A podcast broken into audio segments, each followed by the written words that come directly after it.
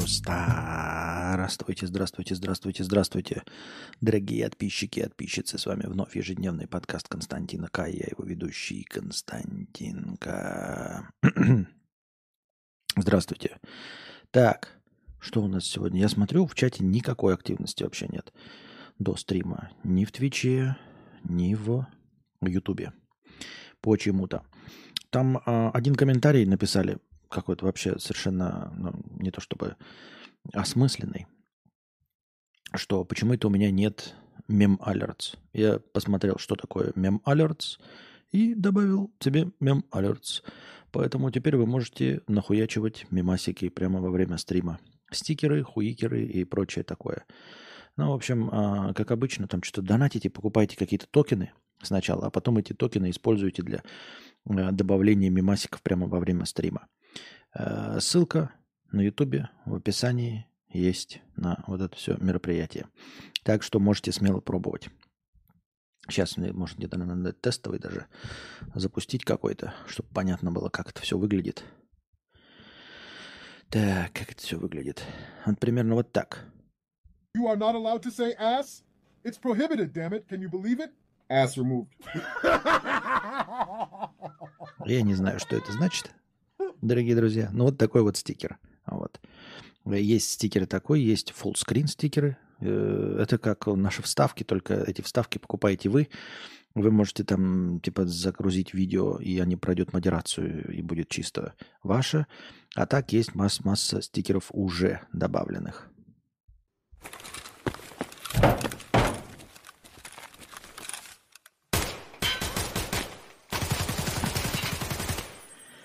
Наверное, больше всего эта дресня подходит под какие-то игровые стримы, но и э, нам тоже, я не знаю. Хотите, пожалуйста, ваши деньги. Ты на Ютубе запустился? Да, запустился. Вот. Поэтому ждем Игоря с пердежом. Так что можете, вот ссылка под Donation Alerts, она работает тоже через систему Donation Alerts, только чуть побольше, как я понял, забирается процентов. 35 процентов забирает система, 65 процентов идет мне у кормашек. Так что можете смело что? Э, пользоваться новой фишечкой, игрулечкой. Так. Ждем знаменитые домашние задания. Чего? Чего? Крутотень. Не очень понимаю, о чем речь. Ну ладно. Сейчас эта фигня у всех, да? Ну, и я говорю, мне в донатах написали, не в донатах, блин, а просто в комменте к вчерашнему стриму, типа, хочет больше денег, а мне Малерц не подключил. Блять, хуль тут думать. И я просто зашел и просто, блядь, прочитал, и все. А, что это такое? И подключил. Все ради вашего развлечения, дорогие друзья. Можете пробовать. Процент конский. Ну, конский, конский. Конский, конский. 35% платишь за вот это, за реализацию у них вот этой системы. Можете добавлять какие-то, наверное, специальные наши. Если вы сделаете там какие-то нарезочки, мини-нарезочки, тоже будем, наверное, пользовать. До деда все тренды приходят с опозданием. Ой, я тебя умоляю, а до кого они там пришли не с опозданием? Рассказать до кого? До, до тех, кому за это заплатили. Вот, чтобы они это рекламировали. Это раз. Уж не знаю, мне кажется, что я не самый дед во всей этой э, канители. Так. Вырос на кадавре, с ним и помру. А, да, настроение у нас сегодня обеспечено. Кем? Правильно, сейчас я посмотрю. Кем у нас обеспечено? Забыл. Забыл, забыл, забыл, забыл. Влад, да, Влад у нас обеспечил такое огромное количество хорошего настроения. Спасибо ему большое, он задонатил в USDT, 100 USDT а, по курсу 130 мы, соответственно, добавили 13 тысяч хорошего настроения. Добро пожаловать. Вырос на кадавре, с ним и помру 55 рублей. Привет, я вчера словил такое разочарование в жизни, что ебануться можно. Сейчас полегче стало, но мысли были очень хуевыми. Бесконечные проблемы и страдания из года в год – что бы ты ни делал, я не представляю, что творить, чтобы постоянно на кайфе быть. Ебанутая реальность, но если ничего не делать, жуж. Не понял.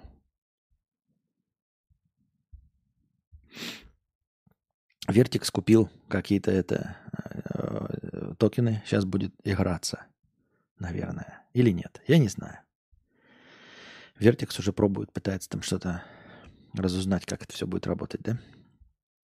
Я пока сижу с одноэкранной системой, поэтому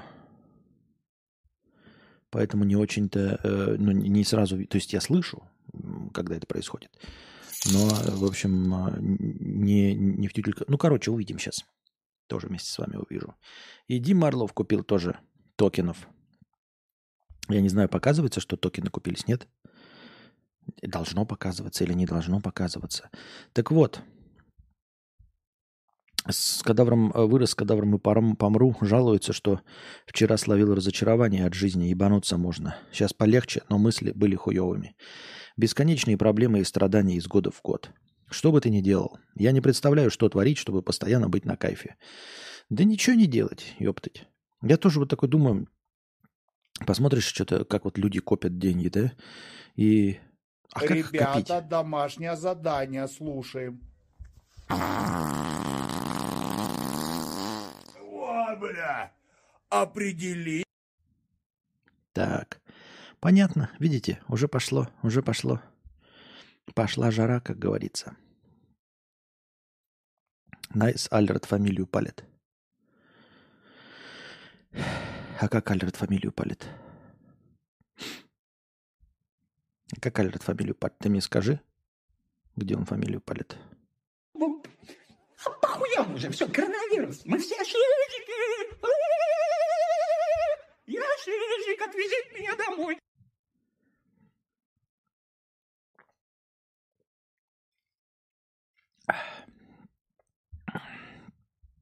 Я вроде поменял там, где фамилия палится. Не то чтобы моя фамилия сильно неизв... э, неизвестная, но вроде как я официально везде поменял. Нет?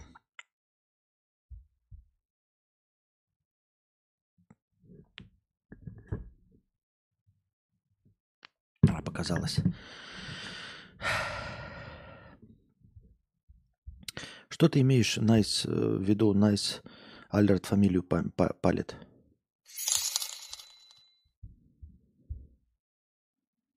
А, или ты имеешь в виду... А, тогда я не буду читать. Ты имеешь в виду, что в донатах палит фамилию? А, все, понял. Все, я понял. Извините. Не буду больше читать. Я же обычные ники-то читаю без фамилий. Только имена. Даже вот в чате читаю без фамилий, только имена.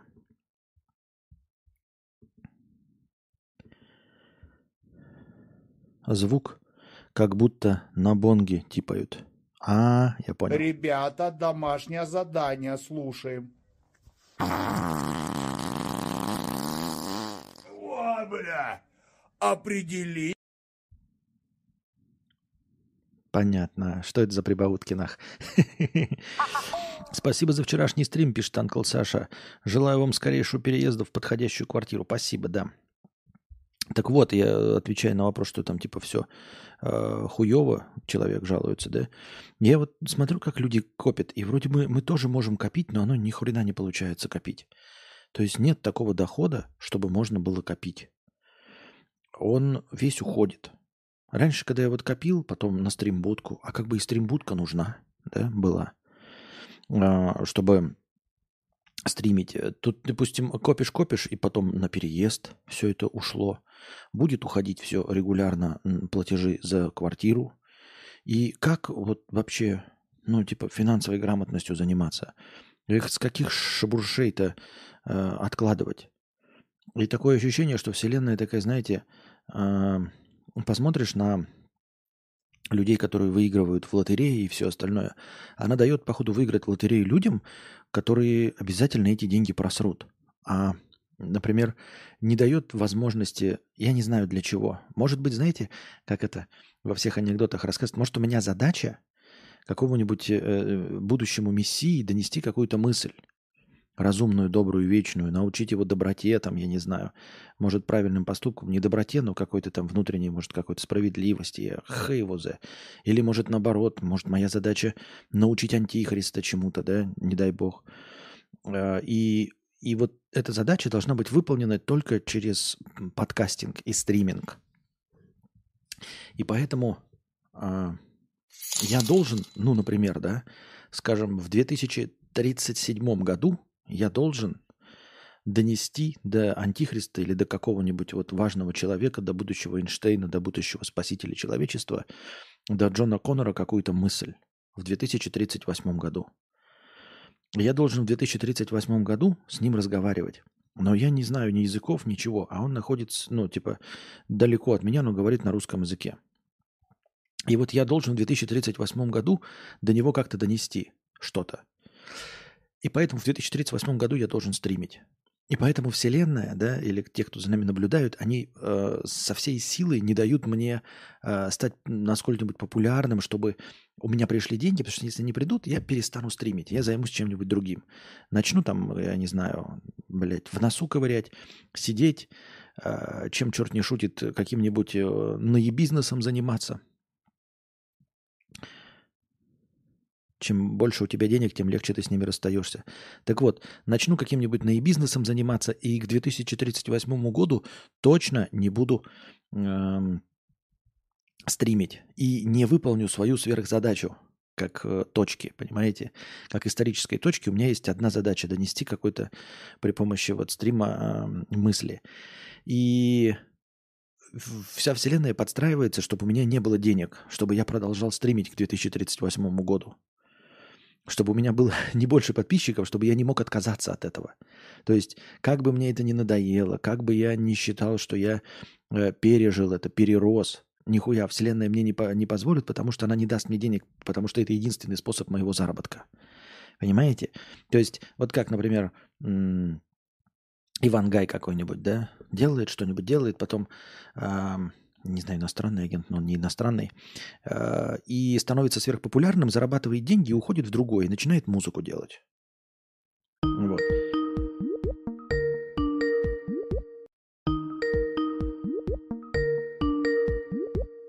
Забавно, забавно. Как будто внутри кто-то звонит. И э, Люди, например, что-то начинают делать, и э, им ничто не мешает накопить деньги, да, перейти на какой-то другой этот уровень, а мне даже нельзя выиграть в лотерею там сколь-нибудь существенную сумму, там 500 тысяч, потому что, например, чем черт не шутит, я могу ее раскрутить и разбогатеть, и перестать этим заниматься. Перестать выходить в интернет, удалить себя и спокойно себе жить, занимаясь каким-нибудь наебизнесом, например. Но у меня сверхзадача, я должен говорить я должен доносить какую-то мысль постоянную, как минимум до 2038 года. Поэтому, что бы я ни делал, у меня постоянно будут возникать какие-то денежные проблемы. Ты видел, что тебе там Хова звонил? Да, я видел, что мне Хова звонил. Вот, потому что я, нет, это же просто шутки, вы понимаете, да, я не верю там во всякие эти приметы и все остальное. Но просто забавно, как э, я делаю, как мне кажется, все правильно. Эм, ну, типа, не совершаю, скажем так, как называется, эм, поступков, которые могли бы лишить меня полностью карьеры. Например, э, не совершаю каких-нибудь э, репутационных э, самоубийств. Не говорю там массово там, а как, какую-нибудь позицию, э, за которую мне могут запретить вообще разговаривать, там удалить мои каналы и все остальное. Вот. То есть я в целом делаю все правильно, по законам карьерного роста. Я не жалуюсь, я сейчас просто так рассказываю, да? То есть я долго и упорно занимаюсь одним делом. Я бью в точку. Я не умею бить в эту точку. Э, я не профессионал. А, вон где показывается. Вертекс купил 5 токенов вверху. Сле- сле- слева, да, показывается. Вот. И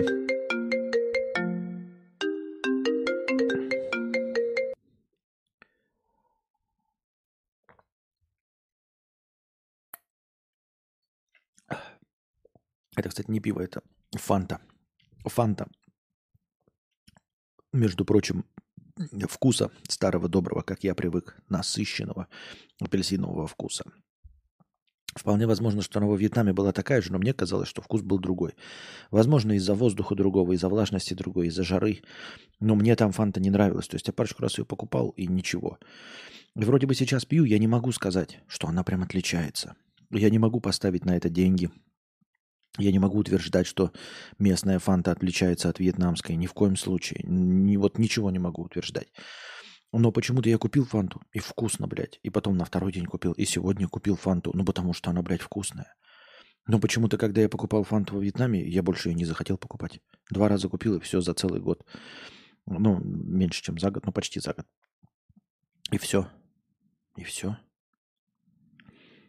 Начни таксовать, как Нефедов. А где Нефедов танцует? Ой, таксует.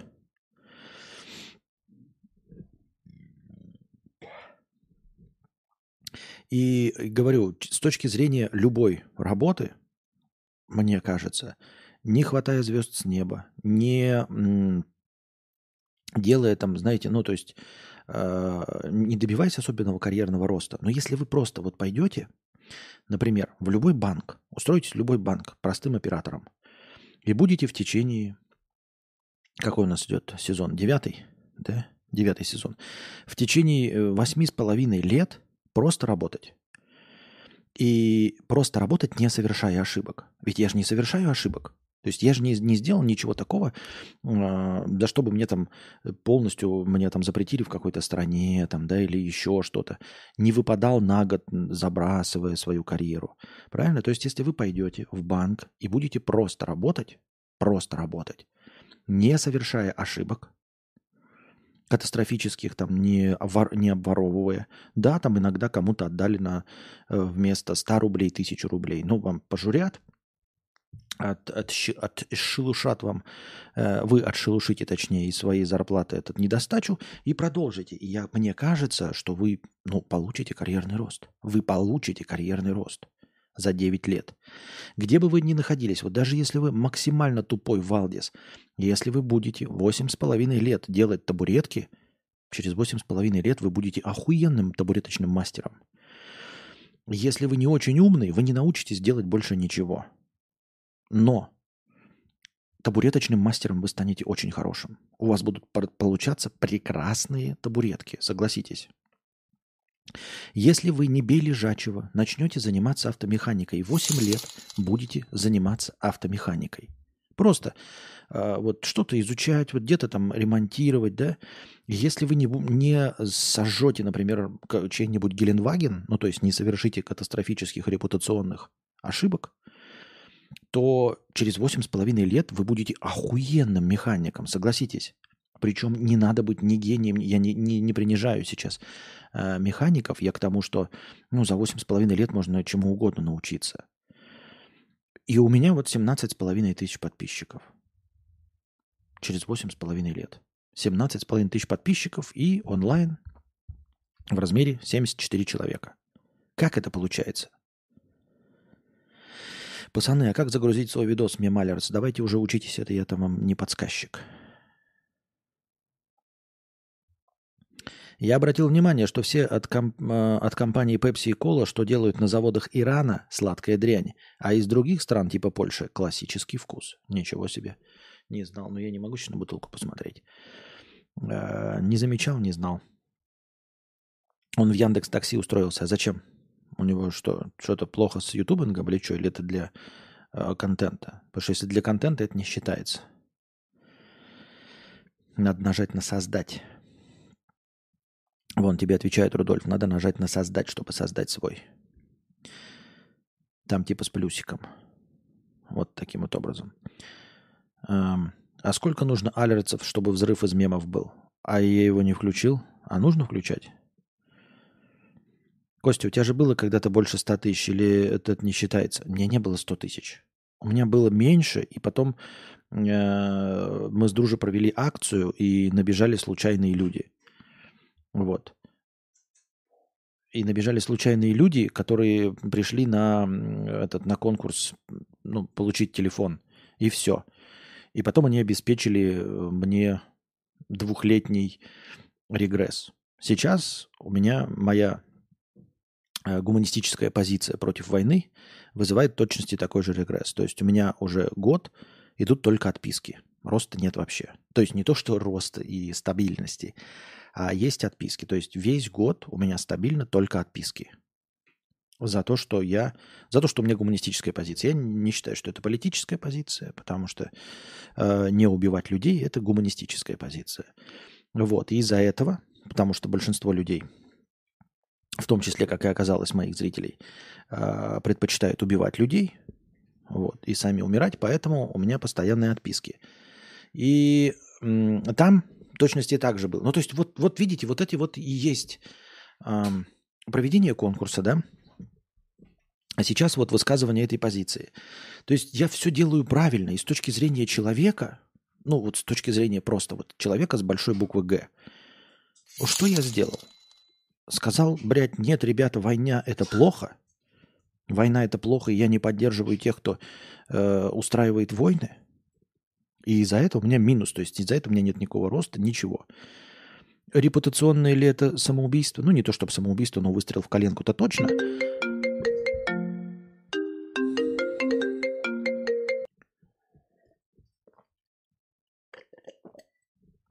Понятно, спасибо.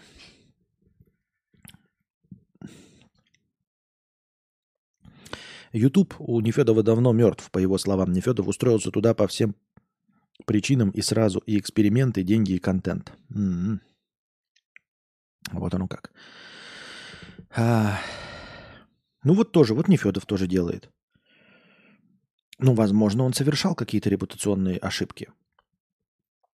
Э, я не берусь э, оценивать его поведение. Оценивать его поведение будет там Юра Хованский. А, но и делал вот он там школу Ло какое-то у него было, да? Почему оно вдруг перестало быть популярным? Я не понимаю. И вот я тоже со своей деятельностью не понимаю. Ну, блядь. Если бы я восемь с половиной лет пытался сесть на шпагат, я бы сел на шпагат через год. Если бы я восемь с половиной лет с вот такой регулярностью, как сейчас, пытался бы построить свое тело. Представим себе, да, что даже делая что-то неправильно, абсолютно, просто бы ходил в спортзал, представьте себе, и, ну, там, ел бы много, но ходил в спортзал, э, и занимался бы без тренера, сам по книжкам, как тупой, или без книжек, просто бы рандомно брал бы снаряды и, и тягал бы их, вот по столько времени, поскольку я с вами разговариваю.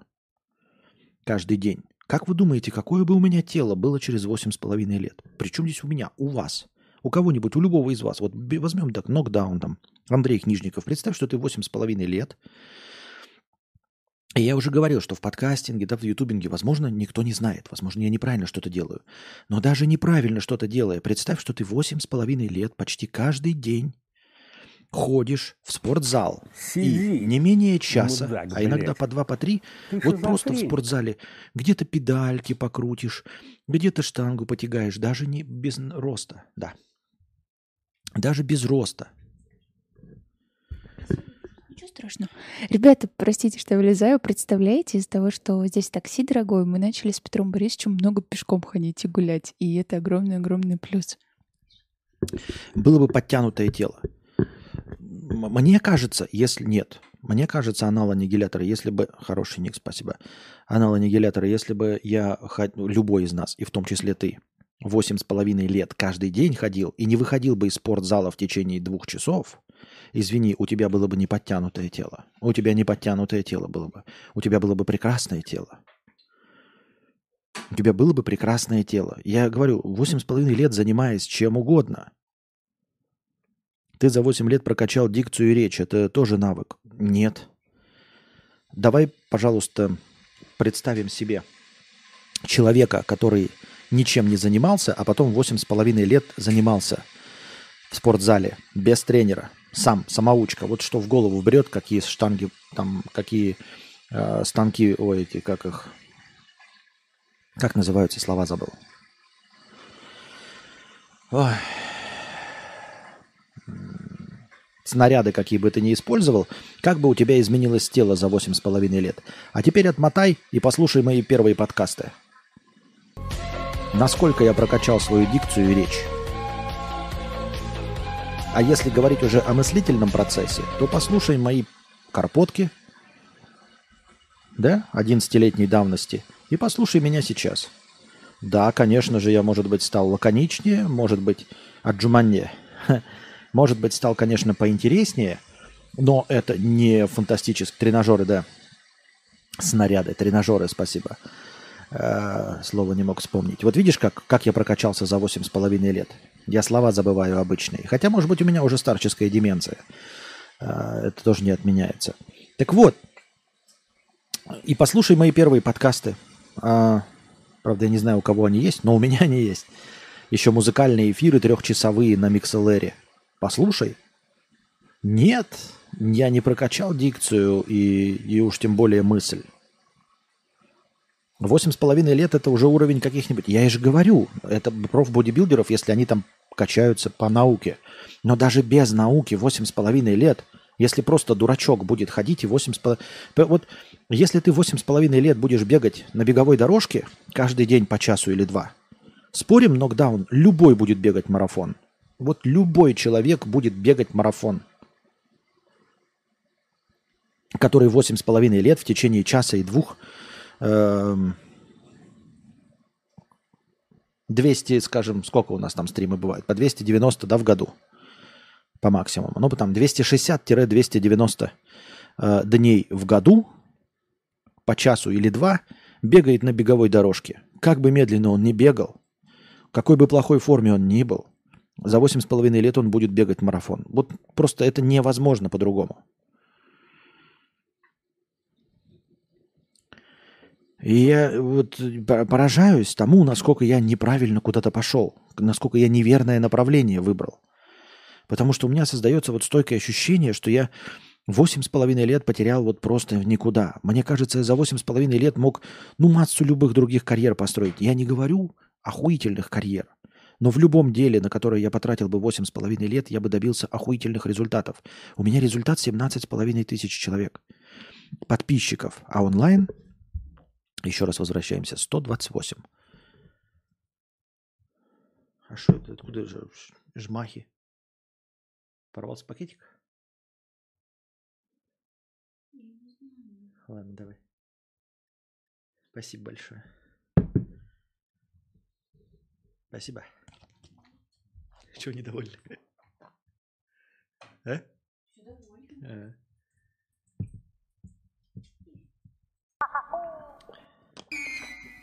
Лед тронулся, господа присяжные заседатели. Лед тронулся. Спасибо. В главный стрим висит, а в подписках нет. Как, а в подписках нет. Как так? Так кто ж его знает, как так? Вот и все. Я два года занимался легкой атлетикой, бегал по первому взрослому разряду. Вот. Два года человек занимался легкой атлетикой и бегал по, по первому разряду, по взрослому, по первому взрослому разряду за два года занятия атлетикой. А теперь представь, что ты занимался бы восемь с половиной лет. М? Я вспомнил, какой у тебя был доход 10 лет назад, вряд ли больше было больше денег. Но ведь как-то жил. У меня вот 10 лет назад зарплата была 50 тысяч. Сейчас полмиллиона пассивный доход. Вспоминаю себя в те года, было более энергичным и мотивированным. Но вот видишь, твой доход вырос в 10 раз. Ну, мы там курсы, хуюрсы, это же все хуйня, да?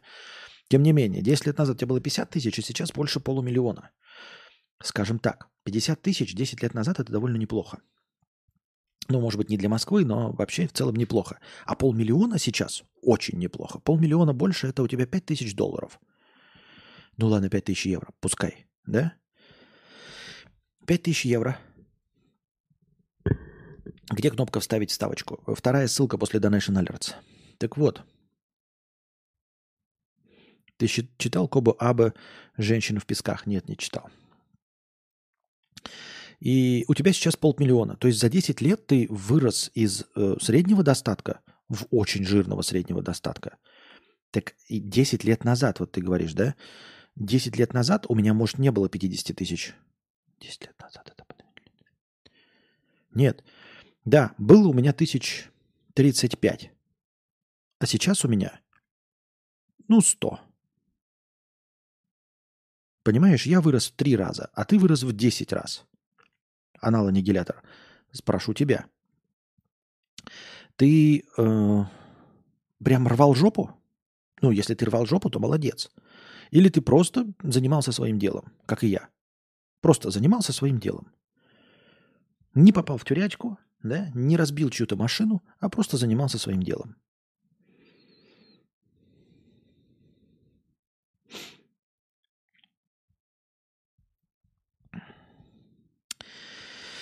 Я как маркетолог сразу скажу, что стримы Кости – это немного из вещей, которые сложно продать. Это практически потолок, и для социально-отщепенческого контента довольно неплохо. Но вот я с этим не согласен. Я не согласен с этим, потому что, ну вот есть музыкальные какие-то передачи на радио, ночные. И раньше были, и сейчас там на «Маяке», на «Радио России».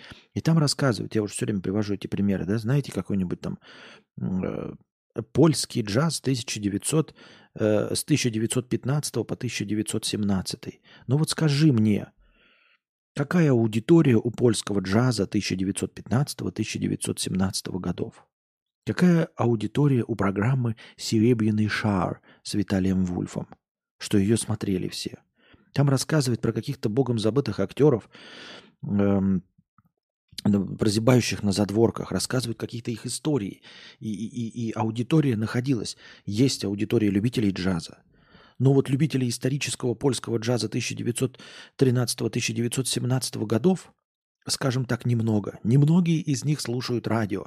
Еще меньше из них слушают радио в 3 часа ночи. Но у человека была своя радиопедерача, и он получает за это зарплату. Я говорю не настолько отщепенные вещи. Я же не трэш-стример. У меня же не просто шизофазия. Если бы я, блядь, мне кажется, что если бы я просто целенаправленно, случайно начни уровень прокачался, лучше прокачка энергичным, мотивированным, спонсором маркетолог, программист, пошло добро, фамилию палит, отжимания, тренажеры, Кузнецов, верьте, двери, восемь с половиной. А вспомни, какой, а также Узнать, что за вставочки, какой серебряный, мотивированным. 10 лет, 50 тысяч бодибилдеров прокачался в настройке. Вот если бы я эту шизофазию нес 8,5 лет, мне кажется, я бы все равно нашел большее количество отбитых дегенератов, которые бы просто следили, как долго из года в год человек может нести шизофазию. Вы понимаете, о чем я? Что вот если бы я вот 8,5 лет просто читал набор слов, то я бы за 8,5 на лет набрал бы больше аудитории, которая бы просто... А что происходит такая, типа? А что, блядь, происходит? И когда он, наконец, сдуется?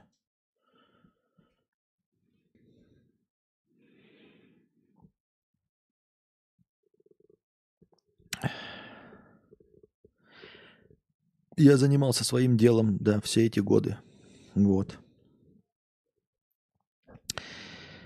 Когда Какавр-то уже в Сербии, да, хуесос, я уже в Сербии. Э, нужно больше провокаций для хайпа. Ты 10 лет уже был актуаль. Я еще раз говорю, мы говорим в примере простой работы. Причем здесь хайп или еще что-то. Если ты просто, понимаешь, есть люди, которые устраиваются оператором э, кассы в банке, и которые идут по головам, знаешь, рассказывают начальнику, какие их коллеги тупые, да, все время выставляют их в худшем свете, подсиживают. И эти люди за восемь с половиной лет становятся директорами банков. Менее удачливые и чуть-чуть более глупые становятся заместителями или первыми начальниками группы в банке. А человек, который просто делает, никого не подсиживает, но и не совершает ошибок, все равно добивается и роста, и какую-то занимает начальствующую позицию. Поэтому мне не нужно каких-то провокаций. Восемь с половиной лет – это слишком большой срок, чтобы даже без провокаций никуда не дойти. И прийти к 17 с половиной тысячам.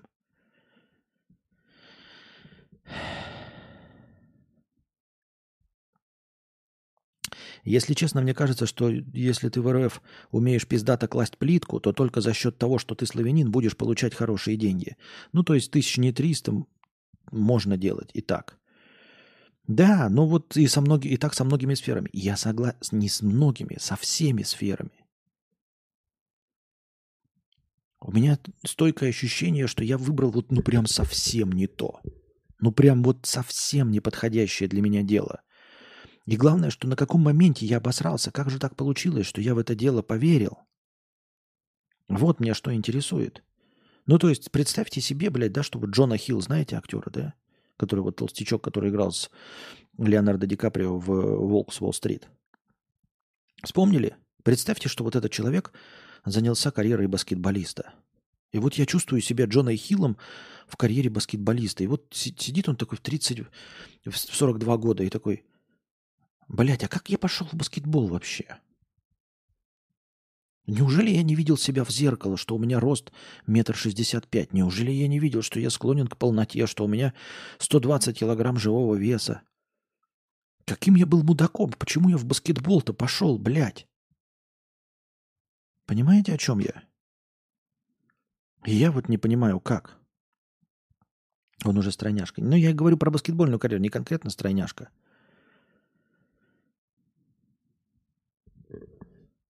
И вот мне это странно, и, и мне странно, я задаю вопрос такой во Вселенную, а как, как я-то обосрался? Почему я не удержался ни на одной работе, которые были у меня до ютуба стримерской карьеры? С самого начала деньги, у меня была какая-то тактика, и я ее придерживался. Ага, был какой-то план, и я его придерживался, да. Спасибо.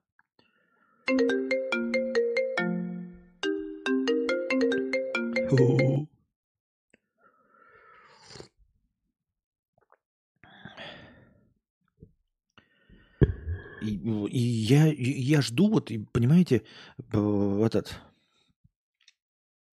такой стоишь, как будто бы я стою и маленьким молоточком э, бью в одну точку. Подходит человек, бьет молоточком в точку, и через месяц добивается результата. Я такой думаю, блядь, ну просто повезло. Второй подходит, бьет молоточком в точку, и через год э, разбивает свой камень.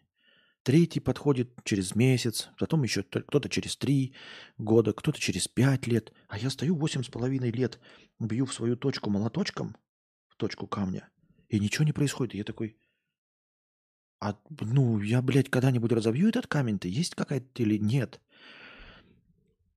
И потом, э, э, да, можно было отказаться, но с каждым годом мне становится все больше лет. И все меньше шансов начать что-то с нуля. Потому что я уже больше ничего не умею, и я все остальное забываю. Я забыл, как продавать телефоны. Я забыл, как торговать кухни. Я не помню, как сваривать. Я не очень-то и хорошо умел, но я и забыл, как сваривать швы. Может, ты себя слишком жалел? В смысле слишком жалел? Что значит слишком жалел? Как это слишком жалел, я не понимаю. Меня восемь с половиной лет э, ежедневно стримов. Что значит слишком жалел? Книга «Женщина в песках» про то, как на протяжении всей своей жизни женщина разгребает песок, засыпающий ее дом. И главный герой пытается понять, зачем она это делает, и только в конце он осознает, почему. И почему же? Почему же? Может, мне расскажешь, почему? Это потому, что у тебя маленький молоточек. Понятно.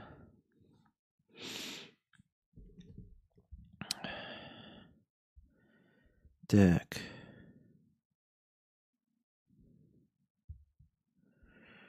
Предводитель индейцев 50 рублей с покрытием комиссии. Спасибо. 6 октября. Спасибо. Вот. Чему вы скажете, вот эта история опять про меня возвращение, э, почему ее рассказал? Я думаю, что она вас должна прежде всего научить э, смотреть на себя со стороны. И задайте себе вопросом, а не придете ли вы к тому же, что пришел я? Э, запомните прежде всего, по моему же опыту, вот по опыту человека, которого вы видите 8,5-11 лет, если смотрите «Карпотки», если просто на YouTube, если в стриме 8,5 лет, подумайте над тем, что нельзя просто взять профессию и просто в ней работать. Вы не добьетесь успеха. Нет, ребята. Подумайте над этим. Подумайте над тем, чем вы занимаетесь. Я тоже э, иногда там воодушевленно говорю, что чем бы вы ни занимались. Нет, ребята, не всем. Нет. При приложении усилий, при ну, нехватании звезд с неба вы можете абсолютно ничего не добиться. Не придите к тому же, что и я. Не тратьте на что-то 8 лет. Если что-то за три года не, при, ну, не приросло, бросайте это дело, меняйте. Меняйте профессию. Меняйте место работы, меняйте карьеру, меняйте полностью свое занятие, меняйте там, я не знаю, язык программирования, что угодно. Ребят, я вам рекомендую не больше трех лет чем-то заниматься. Если вы за три года не получаете ничего, если вы не получили ни шага карьерного роста за три года, если вы не увеличили свою зарплату в два раза за три года, бросайте это дело полностью бросайте дело это, меняйте. Я говорю вам, человек, который вот к 42 годам пришел э, к тому, что ничего не получил абсолютно, что он выбрал неправильное дело своей жизни. Вот о чем я вам говорю. Вот на это обратите внимание.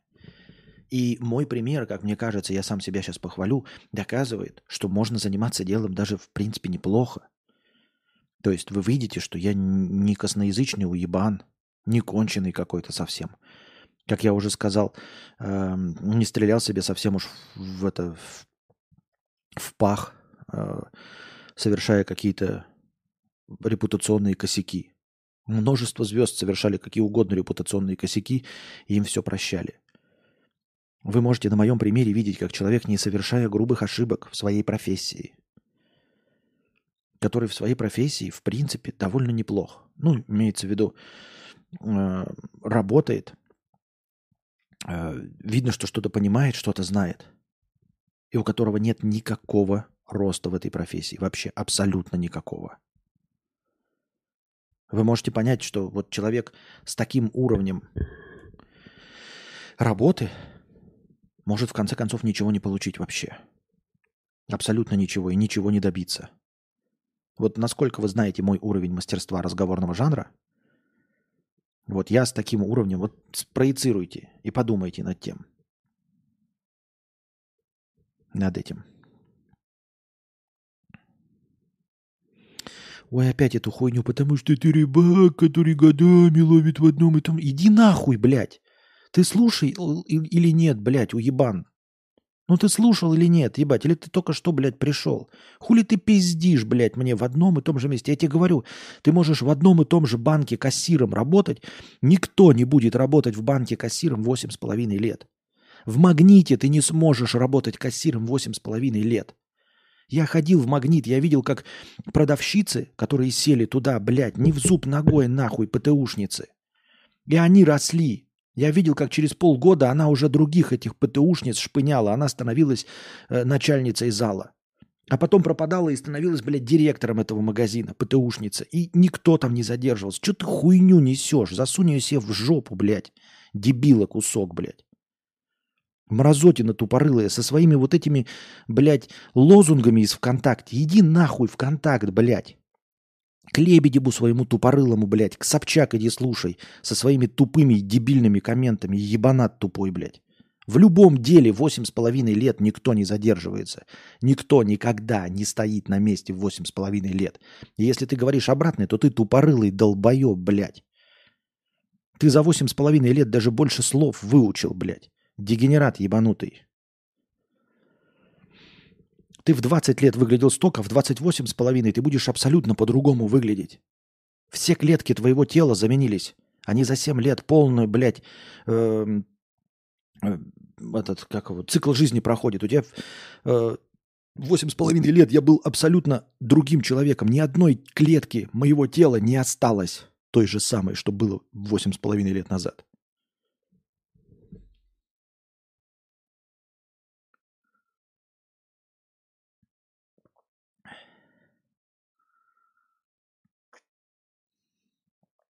Опять какую-то хуйню, как выдумывают все, блядь, начитаются, блядь, в контактах. Я говорю по факту, что есть. Они твои, блядь, ебанутые, блядь, вконтактовые э, фразочки, блядь. Кто тебе их написал, блядь? Джейсон Стэтхем, блядь, выдуманный. Рыбак, который годами ловит в одном месте, блядь. Рыбак, который восемь с половиной лет в одном месте ловит, он наловит уже рыбу себе, блядь, на новую лодку. Он будет знать это место вдоль и поперек. Он будет знать, в какую секунду суток лучше ловится рыба. В какой день в году лучше ловится, ловится рыба. Под какими лучами солнца? Под дождем или не под дождем? Что ты хуйню поришь? Даже в твоем тупорылом, дебильном примере, блядь, изъянов хоть жопой жуй.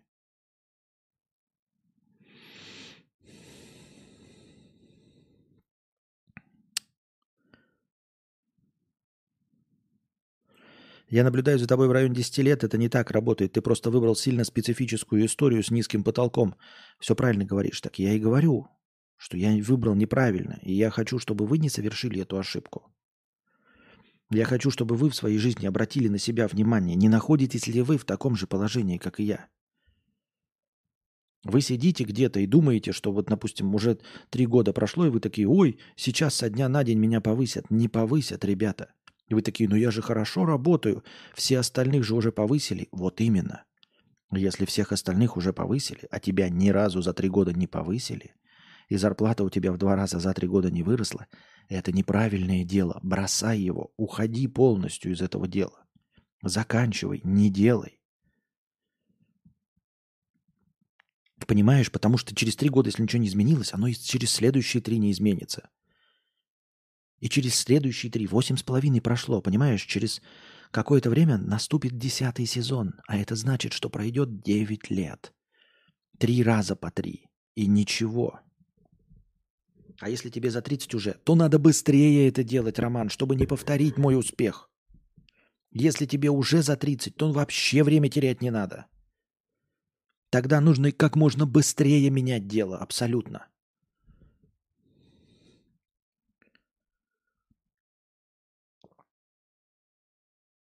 Ты похудел за два дня или это стрижка? Я не похудел, ничего не, не, ничего не изменил. А, изменение со вчерашнего дня побрился.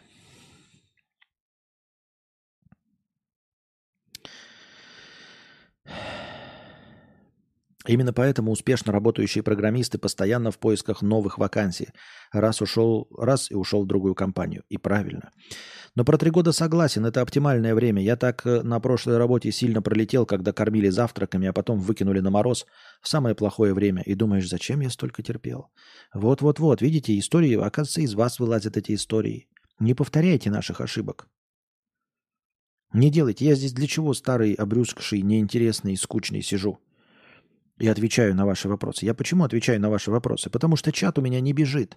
А бежал бы он, если бы у меня было две с половиной тысячи зрителей на стриме. А у меня их нет. И поэтому я читаю ваши вопросы. Ну вот не будьте таким, как Петечка. А если тебя повысили, а еще через три года не повысили, у меня так было, сваливать нахуй, должен быть постоянный рост – Возможно, ты достиг потолка. Все. Должен быть постоянный рост. А я теперь не знаю, что мне делать. Я единственное, что, как мне казалось, умею делать, это разговаривать. И я не умею это монетизировать. И я разговаривать умею, как он пишет. Кто пишет? Я уже пропустил. Очень специфическую... Владимир пишет. Э, очень специфическая ниша.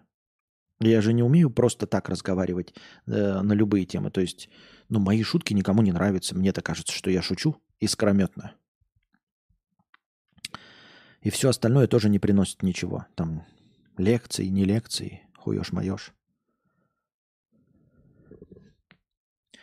Есть маленький лайфхак, когда проходит три года и начальству задаешь вопрос напрямую, где повышение. Это не лайфхак. Э, задавать вопрос, где повышение, ты должен через год.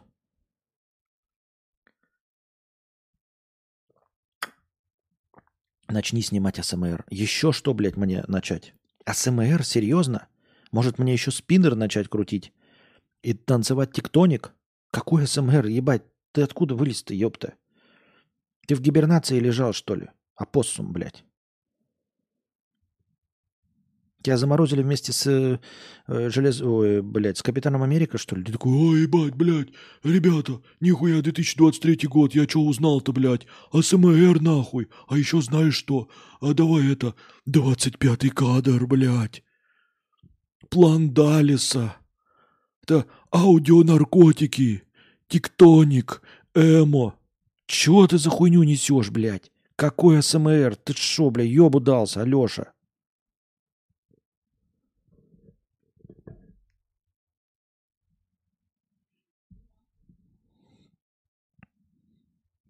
Я там создал пару прикольных мивасов, они пока модерацию проходят. Прикольно.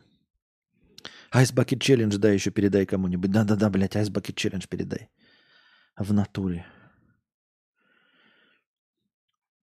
Может, еще это, как его, в рэп-батлах поучаствовать с кем-то. Пстец, блядь. Вот и давай кого-то со- помогай идеи. Не надо мне идеи и советы, ребята. Я вам рассказал историю, и я хочу, чтобы вы проанализировали. Мы, здесь чем занимаемся? Для чего пришли? Еще раз. Я вам даю идеи, возможно, даже неправильно реализованные моими словами.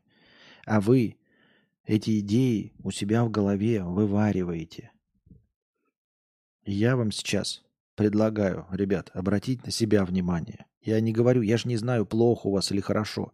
Я не могу оценить, правильно вы делаете или не- неправильно. Это только вы можете. Вы должны посмотреть на себя.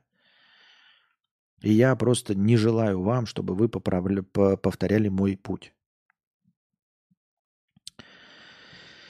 Так.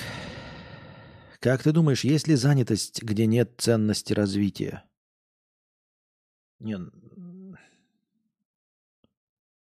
ну не ценности, а как бы не поощряется, ну любая монотонная работа, повторяющаяся.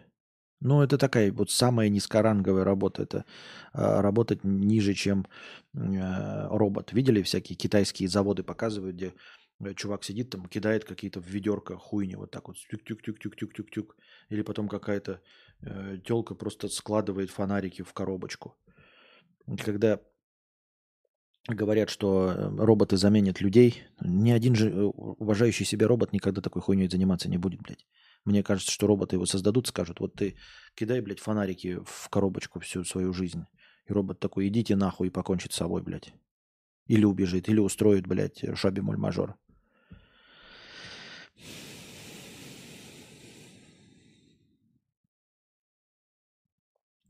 Я задавал вопрос, где повышение в течение года после трех, и в конце мне директор э, генеральный на английском говорил, два месяца, брат, и все будет, мама и клянусь. Через полтора уволили и директора, и меня. Охуительная история. Сочувствую. Ну, кстати, а ты пробовал смотреть видосы за бабки? Людям просто нравятся фрики, акустик нормальный. Вон, блядь, это опять, мы, не- мы пытаемся, не, вы не пытаетесь, не надо пытаться объяснить, почему и что-то делать, советы давать. Это все не сработает. Ни советы, и не надо причины узнавать. Не надо потом, вы вот, блядь, вы хотите, чтобы э, у вас такое случилось? Вы представьте себе, что вы восемь с половиной лет просидели на работе, да? И такие, ебать, а почему я до сих пор кассир, блядь? А к тебе подходят такие, говорят, ой, ты, наверное, плохо продавал. Наверное, плохо пропикивал на кассе, блядь, э, э, кетчупы по акции. И пакеты, наверное, плохо предлагал. Мне кажется, что ты э, в этом в состоянии аффекта просто кому-нибудь, блядь, кабину нахуй снесешь. Ну, представь, что ты вот 8,5 лет сидишь на кассе, и вдруг в один прекрасный момент ты такой смотришь, ебать, а какого хуя, блядь, все, кто сидел на кассе, уже выросли или ушли в другие профессии, или еще чем-то занялись. Только я 8,5 лет сижу. А тут подходит такой покупатель и тебе говорит, а ты, наверное, пакеты не часто предлагал? А? А, наверное, карточки не быстро, блядь, продвигал. Иди нахуй, блядь. Мудовофлоеб, блядь. Скажешь ты.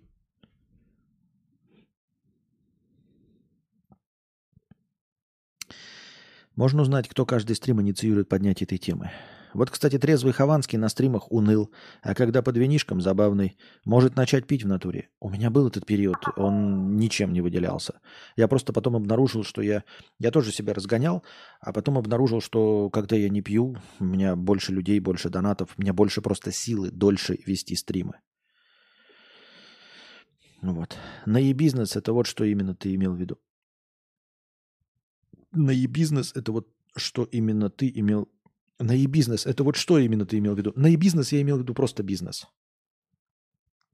Вот. Просто любой бизнес я назвал наебизнесом. Я имел в виду любое предпринимательство. Все правильно. При малейшем наблюдении отсутствия развития и начале простое, без сожалений посылайте на юг и ищите новое. Не надо ничего бояться. Согласен. Тебе надо было стримить и... Блядь. Не, я имею в виду, для самого э, человека нет ценности развиваться, где он успокоился. Что за профессии, где сам человек такой типа, все, вот здесь нормально, больше нихуя делать не буду, да? Почтальон считается. Почтальон, скажем так, в развитой стране. Ну, просто посмотришь всякие мультики, фильмы старые, помните, в 50-х годах, когда вот почтальон зарабатывает на всю свою семью, уважаемый человек. Все его знают, все его любят, все ждут, когда он придет, и вот он занимается всю свою жизнь тем, что доставляет письма. Вот такая, наверное, идеальная профессия. Начни продавать товары на Wildberries. Есть же много курсов по товарке. Я в Сербии. Я в Сербии. Какой Wildberries? Ты чё несешь, блядь? Ты чё несешь, баклажан? А? Я в Сербии, Wildberries, ты чё несешь? Ну так ты пробовал пару раз забил, что я сказал не так. Антон Власов тоже не был популярен, а теперь по 300к подписоты. Так Антон Власов, блядь, талантливый, это, а для него это его дело. Он не был популярен, потому что не занимался этим. И как только начал заниматься этим, так сразу стал популярным. Потому что это его занятие, это его дело. А я занимаюсь не своим делом. Мы же об этом говорим. Алекс К, что ты несешь? Какой у Антона Власова пример? Антон Власов – идеальная иллюстрация. Человек не занимался, ему все говорят, твое дело, твое, ты интересный, ты забавный, ты смешной и классный. И он нет-нет-нет работал на обычной работе и поменял обычную работу на YouTube и выстрелил, потому что он интересный, классный и харизматичный. Я-то как раз Антон Власов до того, как пришел на YouTube – до того у него была работа, вот до того. И вот я сейчас в состоянии Антона Власова до того, как он пришел на YouTube. Мое занятие, оно какое-то другое. Но я уже не узнаю, мне 42 года.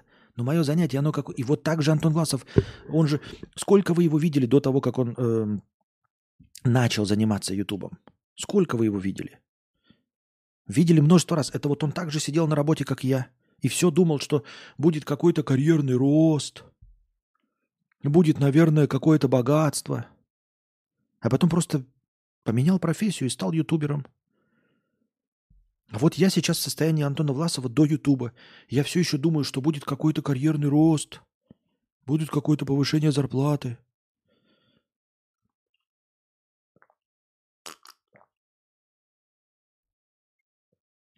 Власов занимался своим YouTube. Чего ты несешь? Чего ты несешь? У него три ролика до того, как он максимально начал этим заниматься. Три ролика. Они у тебя есть три ролика. У каждого есть три ролика, блядь, на YouTube.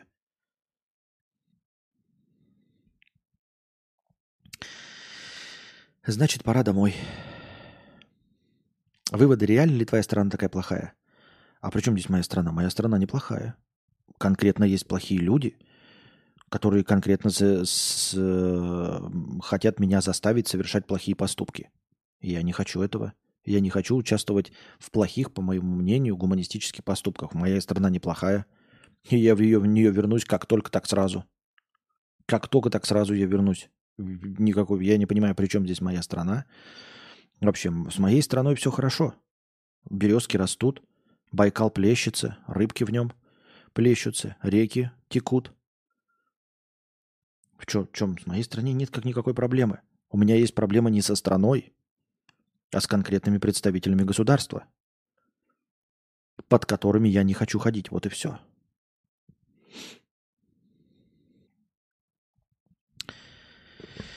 Ты прочитал?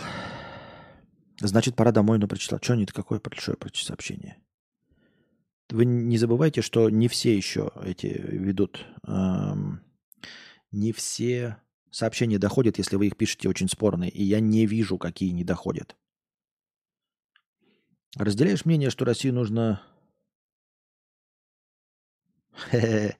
пишет УЕ54. Я не буду отвечать на этот вопрос. Э, Broken Mind. Без маркетинга, по сути, делать в современном мире нечего. Ты можешь быть бесконечно охуенным, но если про тебя никто не знает, толку от этого ноль. Да нет, это тоже хуйня. Талантливые люди пробились. Все талантливые пробились. А если ты не талантливый, то тебе нужен маркетинг, как ты говоришь, Broken Mind. Ну, извини меня. Так у меня и чтобы стать, э, я не знаю, прокурором тоже с протекцией. Без протекции я нахуй и не стану. Никогда прокурором. А с протекцией стану. Вот, какая разница? Здесь нужен маркетинг, в каких-то профессиях э, нужна волосатая лапа, которая тебя продвигает. В чем прикол? Э, ты говоришь какие-то очевидные вещи.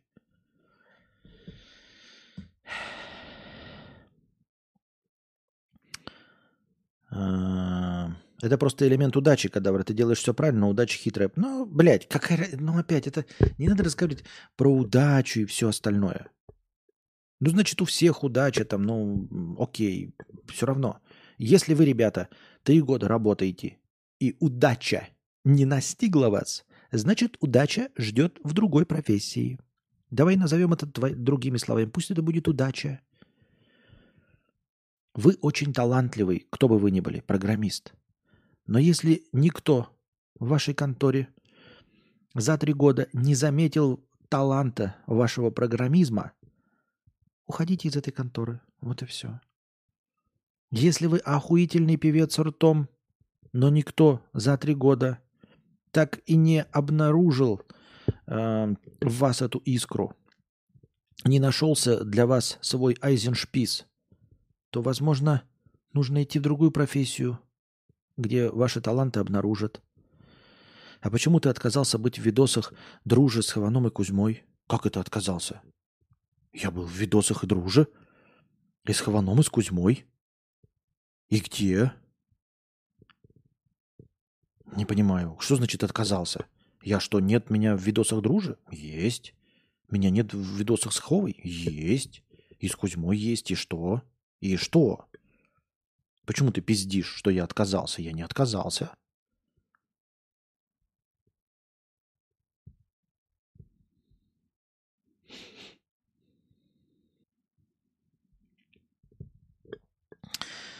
Некто снял видео под названием «Почему ты остановился, кадавр?» Можешь посмотреть, бомбанет.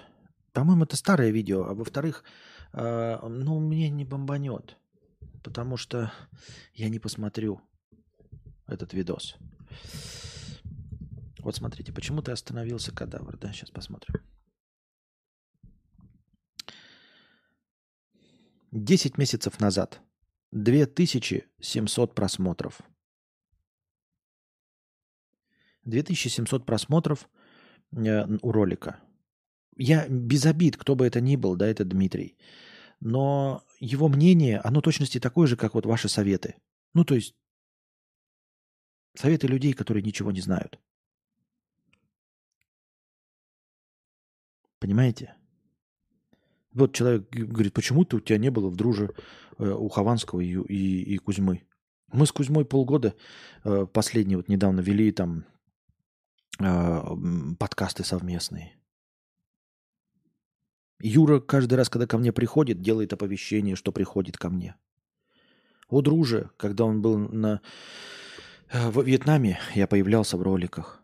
О чем? Видите? Вот такой же разговор. И э, без обид, кто бы это ни был, Дмитрий, но это просто мнение частного лица одного.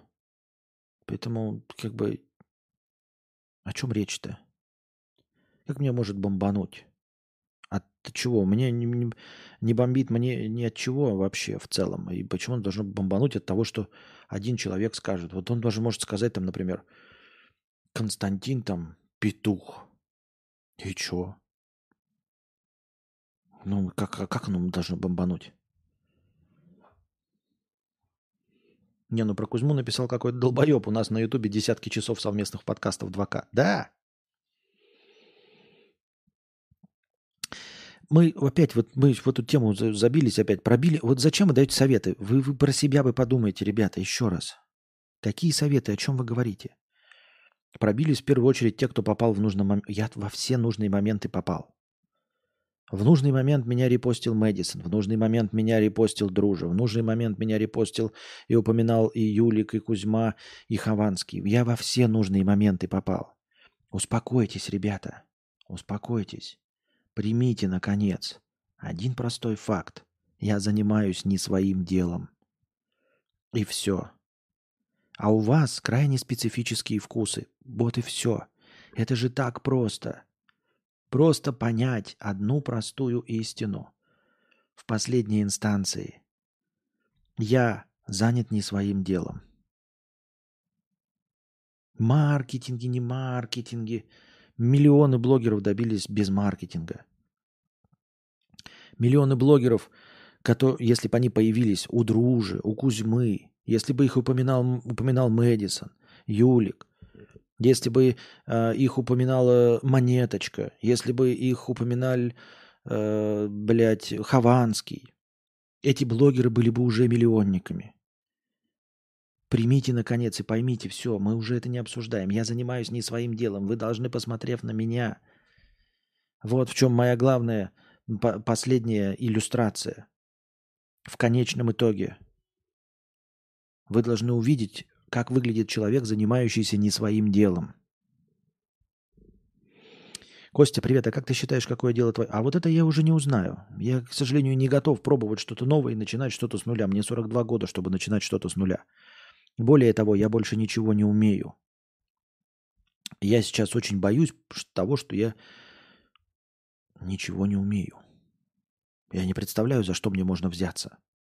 Я ничего не умею. Я просто ничего.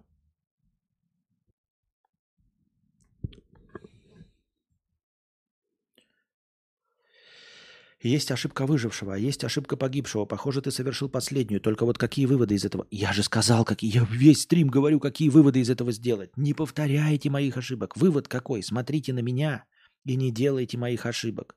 Если вы за три года в своем, в любом деле не добились успеха, не получили прироста в зарплате в два раза, и нет никакого карьерного роста за три года, бросайте это дело, не ждите.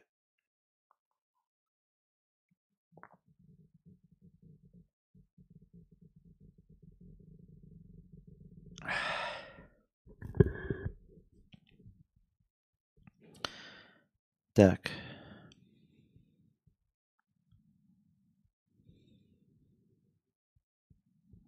Ну и сколько у тебя видосов с ними? А сколько видосов э, у Куплинова э, до его миллионов с э, этими, с кем угодно? Ну сколько у Куплинова видосов с Хованским, с Друже, с Мэдисоном, с Кузьмой? Сколько раз его упоминала Монеточка до того, как он стал миллионником? Ну сколько? Ну сколько, блядь, раз его упоминала? Вот что такое талантливый человек. Вот что такое человек на своем месте. Вот что такое человек, занимающийся своим делом. У него нет никаких, никакого маркетинга, никаких коллабораций, блядь, никаких совместных роликов, нихуя. Вот что значит талант, харизма. Все.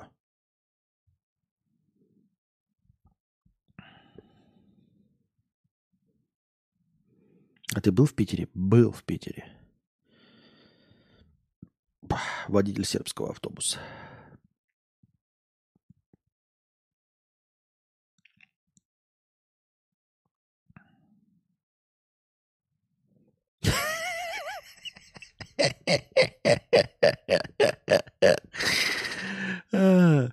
Ощущение, что ничего не умеешь, пишет Саша, это перед большими изменениями в твоей жизни. Только что Таро разложил на тебя.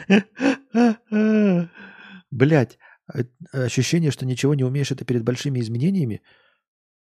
А почему я ощущение, что я ничего не умею, у меня последние 22 а, года. И что-то все жду и жду, когда какие изменения. А что там Таро говорит? Я с 18 лет чувствую, что я нихуя не умею.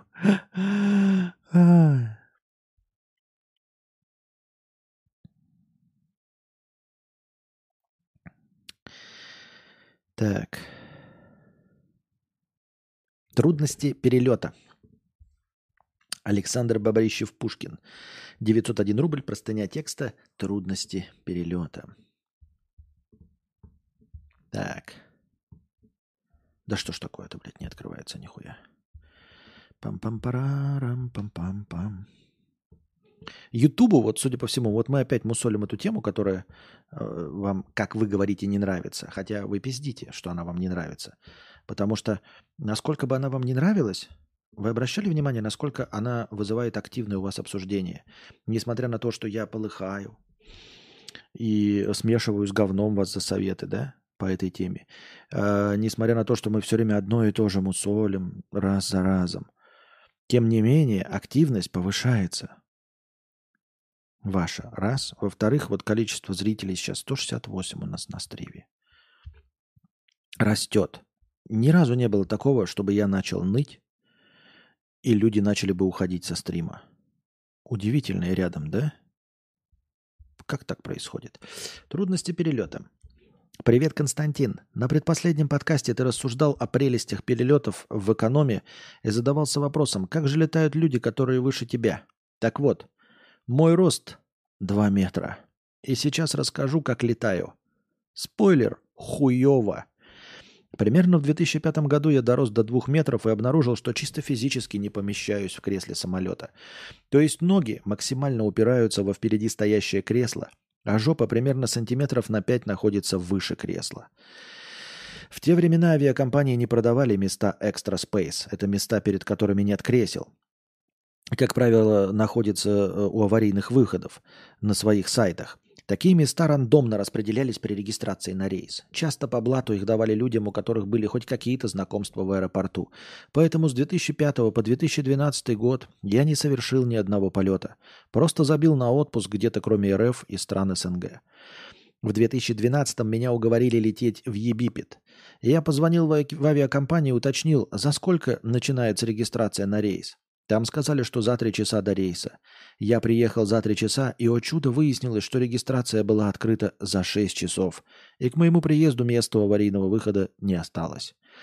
Зайдя в самолет, я подходил ко всем, кто сидел у аварийного выхода, и предлагал купить им их место за пять тысяч. По курсу того времени это было примерно 160 долларов. На удивление, все отказывались уступить даже за деньги. Удивительно, да? Я думаю, что ты, если бы ко мне подошел, я бы тоже нахуй не продал. Понимаешь? То есть люди такие, 160 долларов и лететь даже в эконом, даже в том же самом вонючем экономе, но чуть-чуть посвободнее, люди даже за это не готовы получить 160 долларов. Понимаете, насколько эконом это срань ебаная? На удивление, все отказывались уступить даже за деньги, кроме парочки ребят, у которых спросил в последнюю очередь, и один из которых согласился уступить мне место бесплатно. Само собой, после таких охуенных приключений я еще на три года забил на полеты. Году в 16-15 знакомые, которые часто летают, рассказали, что теперь многие авиакомпании продают места у аварийных выходов на сайте, и можно купить это дело заранее. С тех пор я начал летать 3-4 раза в год, в основном в отпуск, даже было пару командировок. Действительно, большинство авиакомпаний продают экстра спейс э, на своих сайтах. Однако тут есть нюансы. Места у аварийных выходов не продают детям и людям с ограниченными возможностями. Это объясняется тем, что пассажир теоретически должен уметь открыть аварийный выход.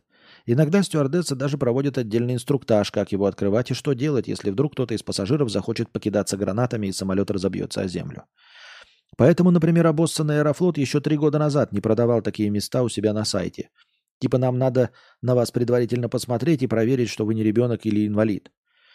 Также, если покупаешь путевку, например, в Турцию через туроператора, то полетишь, как правило, на чартерном рейсе.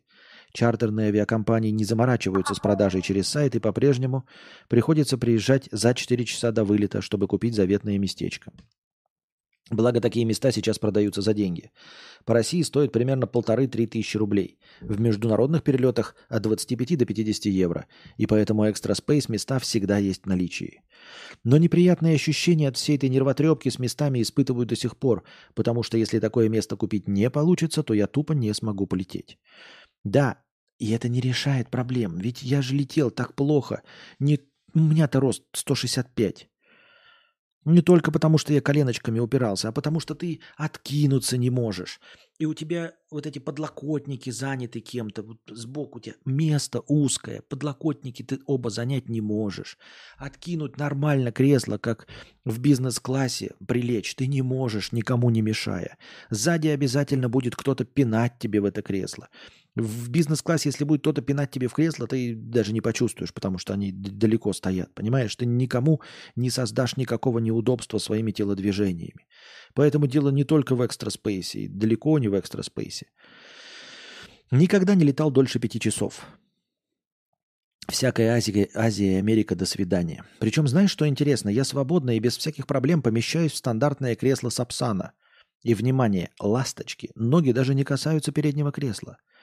Ладно, элитный Сапсан, но даже в бичевской ласточке обо мне позаботились больше, чем в самолетах. А вы видели еще старые фотографии самолетов? Когда там сидят с сигаретами, там с бокалами вина. Вы видели, сколько там места, блядь, в старых самолетах? В чем прикол стал? Я не очень понимаю. Мне кажется, что, ну, аэродинамика, ну, блядь, сделайте его там, более а, обкатистым каким-то, чтобы экономить топливо. Мне кажется, это какая-то хуйня полная. Почему стали такие, блядь, сжатые самолеты? Непонятно. Каждый раз, когда лечу, смотрю на пассажиров, которые сидят на обычных местах и охуеваю. Стандартные люди 175-180 тоже упираются в следующее кресло. Эконом в самолете – это реально скотовозка ебаная.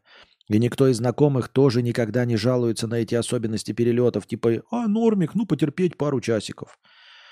Конечно, наше кукарекание ничего не изменит, но мне кажется, что если человек признает, что летать на скотовозках – это не норм, и в авиакомпаниях сидят пидорасы, это уже первый шаг к тому, чтобы не быть терпилоидом.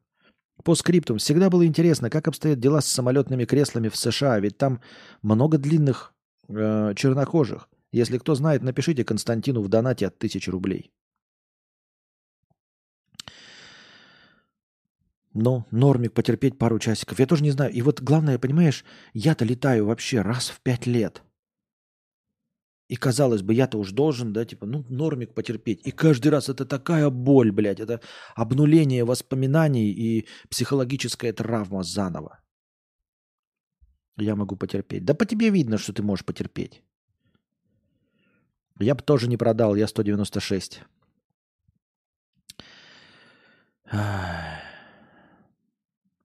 Врачи как-то слишком мало. Ой, три года как-то слишком мало. Врачи вообще по 10 лет учатся. У них это правило точно не работает. Не, ну это, конечно, не работает, блядь, если ты 10 лет учишься. Это, это не работает. Конечно, не работает. Но если ты после 10 лет обучения и аспирантуры поступил на работу, ну а там вообще, то есть какой, ну, врачей, если ты хороший врач, ты просто становишься лучшим врачом и все. Там как таковое это не работает. Вообще, в принципе, у врачевателей. Так что это, это, это, блядь, это не аргумент против. Вот только у врачей подобных накатанная колея, а тут сам себе дорогу прорубаешь, и не факт, что в правильную сторону. Вот-вот-вот. Тут ты все, выбрал профессию, ты, потому что ты спасаешь людей. Я подозреваю, что у пожарных тоже нет никакого роста. Но пожарные, ты, ты опасность ты э, с группой товарищей, то есть у тебя какое-то братство, и вы спасаете людей, вы выносите из пожаров, и, и, и плачущие люди благодарят тебя за спасение там родственника, ребенка или кошки со слезами на глазах. Тебя видит героем, это совершенно другое. Меня и видит как петуха, и зарабатываю я как петух, и кончу как петух. Перерыв.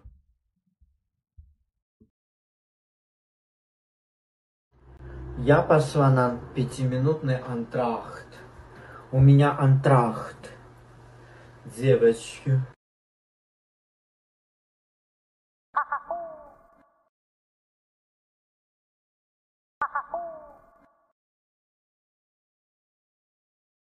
И продолжаем. Так.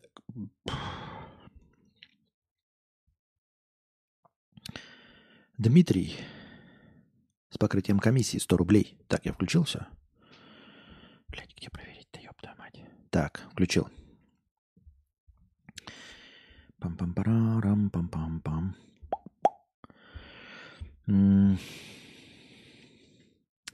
По поводу смеха. Вернемся. Да, я проебал кусок мысли. Я сижу, мне грустно, и я хочу грустить.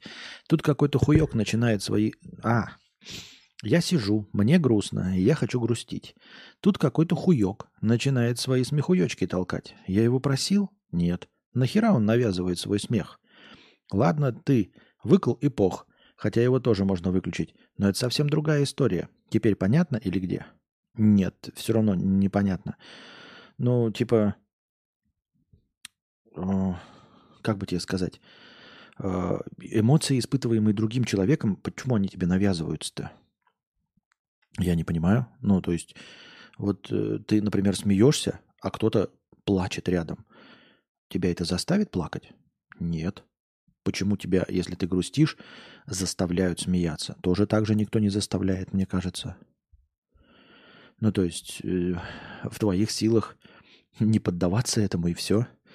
И более того, как я уже сказал, в большинстве случаев ты не испытываешь э, те же эмоции, что и человек. Вот ты стоишь там в очереди в кассу какой-то супермаркета, а в другой очереди люди ругаются. Ты что, начинаешь вместе с ними злиться, что ли?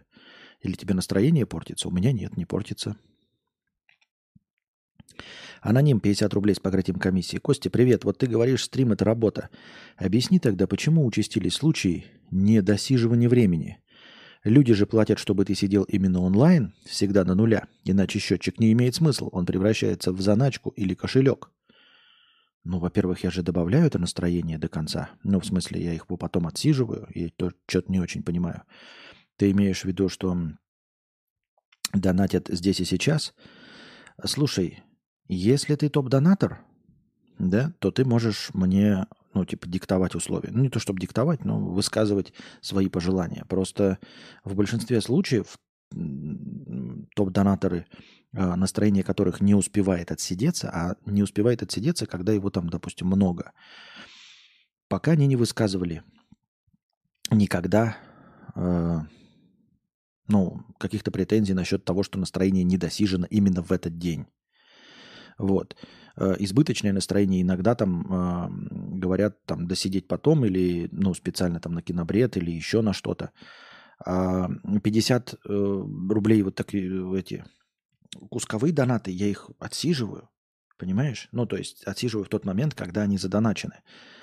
И речь идет только вот о больших кусках. Если большой кусок, тогда не досиживается. Понимаешь, не было такого, чтобы, например, хорошее настроение – скажем, 10 тысяч, было целиком и полностью обеспечено 50-рублевыми донатами. Потому что если бы оно было обеспечено 50-рублевыми донатами, то э, это бы обозначало, что э, задано вот 200 вопросов, и я досиживаю до конца вопросов. В большинстве случаев э, у меня силы кончаются уже, ну, заведомо через несколько часов. То есть, когда да, отвечены все вопросы. Когда обсуждено как минимум несколько новостей, отвечены на все вопросы из синего раздела чата, и тогда я э, в последнее время делаю вывод о том, что, ну, чатик тоже подустал, потому что вопросы закончились и в донатах, и в синем разделе чата, и новости уже какие-то обсудили, и лучше было бы перенести это настроение на следующий стрим, когда новые эмоции, новые вопросы возникнут у людей, в том числе в бесплатном чате. То есть речь идет, вот если э, остается там небольшое настроение, то оно же досиживается. А если... Петя, слышишь нахуй? У, блядь, я тебе говорю, у, сука, с башки. Это прикольно, это прикольно. Я аж по, подпересрался, думал. Что кто-то... Петя, да, там сказали же? Слышь, это было прикольно. Ага. Как будто, знаете, как будто я случайно кому-то позвонил, и мне кто-то говорит, а я тут, блядь, стрим веду. Это было забавно. Ну и вот. И э, когда большие донаты еще заранее, допустим, мне кидают, э, мне иногда пишут в личку, там, в телеге, Э, и говорят там, что э, ну, типа, ну, на настроение или на, там, на, на лекцию или еще что-то, когда большие донаты. Понимаешь? Или э, бывает такое, вот когда недавно было, я говорю, что я не хотел стримить, и человек кинул донат 2000 рублей, и он говорит, ну давай расчехлим хотя бы на полчаса, потому что без тебя скучно начинать. Ну и типа я вышел, потому что человек хотел именно сегодня, чтобы я отсидел вот этот большой донат именно сегодня. 2000 рублей. И поэтому я расчехлил стримы, мы посидели, поговорили, все остальное. Вот, поэтому если человек кидает там какую-то существенную сумму денег, то он, в принципе, в донате-то может написать, давай, пожалуйста, досидим до конца. Ну и как обычно и бывает, вот там типа, ну все, ребята, завязываем, и кто-то кидает и пишет, посидим еще, и мы сидим еще. Не было такого, чтобы э, было 5000 настроения, кто-то кинул еще 5000 настроения со словами «посидим еще». Понимаешь? То есть люди кидают просто на настроение, во-первых. Во-вторых, не забывайте, что это какая-то... Но у нас э, никогда и не было такого положения вещей, когда... Э, это же все-таки добровольные пожертвования. Понимаешь? Вы не покупаете услугу, нет такого, что вы какой-то поминутная тарификация и все остальное.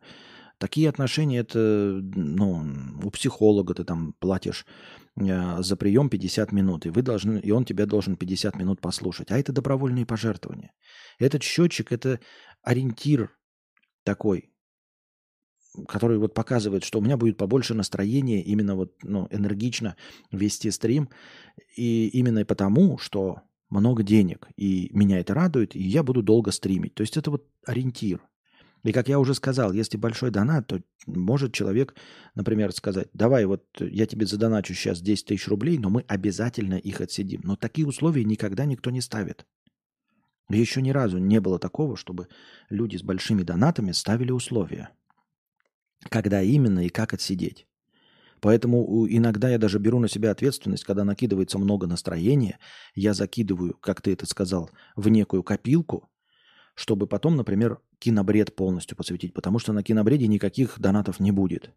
Но кинобред, даже людям не особенно, когда нравится этот формат, все равно готовы смотреть его там раз в полгода. И вот появляется какой-то избыточек, который можно потратить на кинобред. Или, например, я подготовил лекцию, как вот последние разы было, и, и я знаю, что я лекцию буду читать там в течение часа с лишним. И э, я тоже жду, когда какое-то будет избыточное настроение. И я это избыточное настроение э, от, от, отщипываю и говорю, что вот это избыточное настроение будет отсижено на не лекции.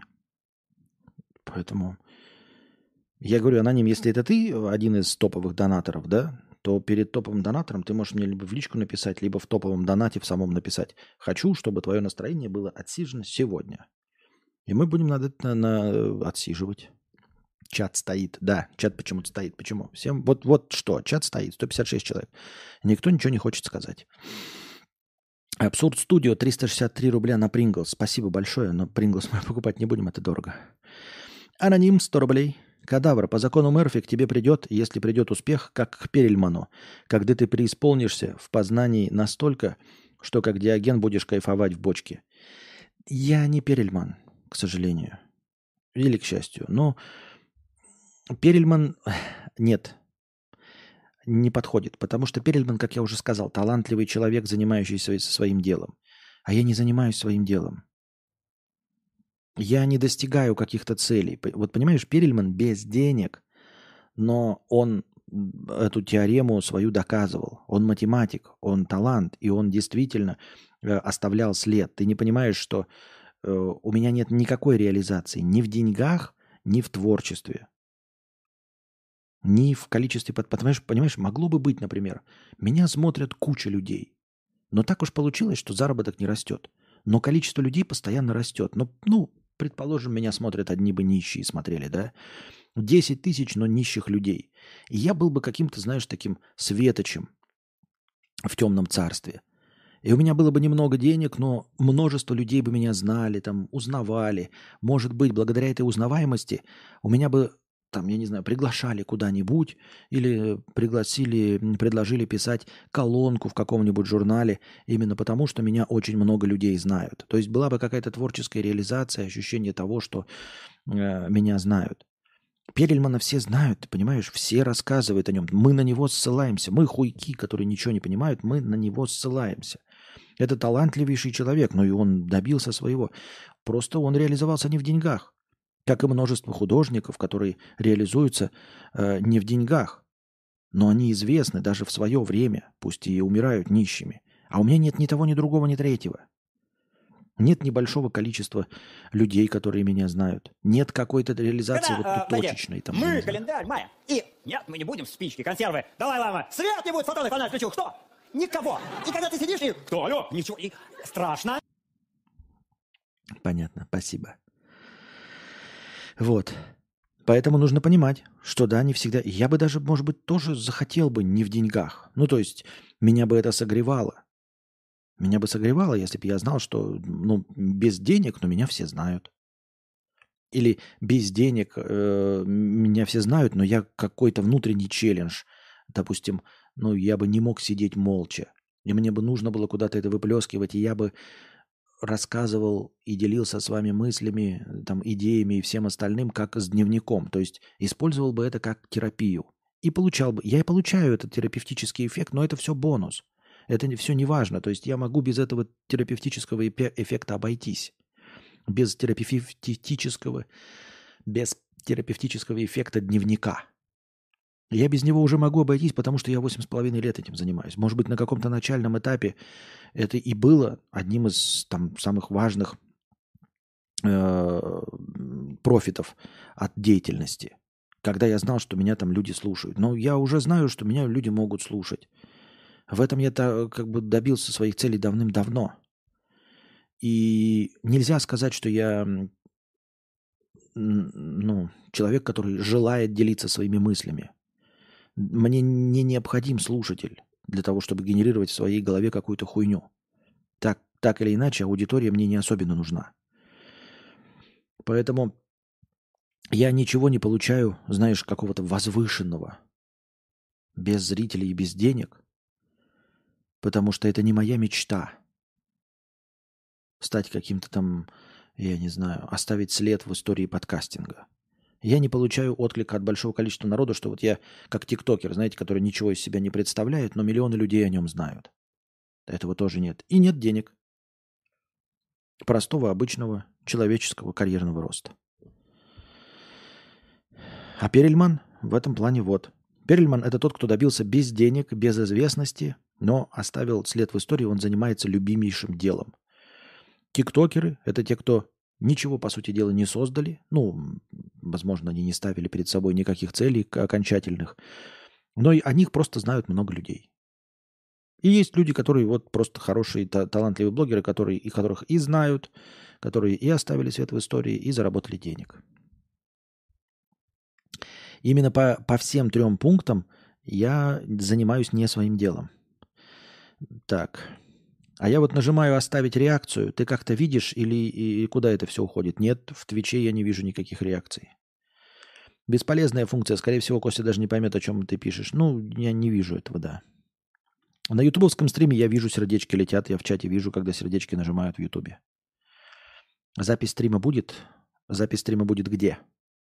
В аудиоформате будет. А, тут на Твиче нет. И там никогда не остается. Ну, а зачем это? Твой заработок зависит от заработка твоих зрителей. А сейчас вообще не то время, когда заработки растут у всех. Особенно в РФ. Да не надо. В РФ у всех заработки растут. В РФ все прекрасно. Не надо мне рассказывать. Уж где-где, а в РФ-то точно все хорошо. Так. Вот сейчас сердечки кто-то нажал и нажимает. Переходим к синему разделу чата.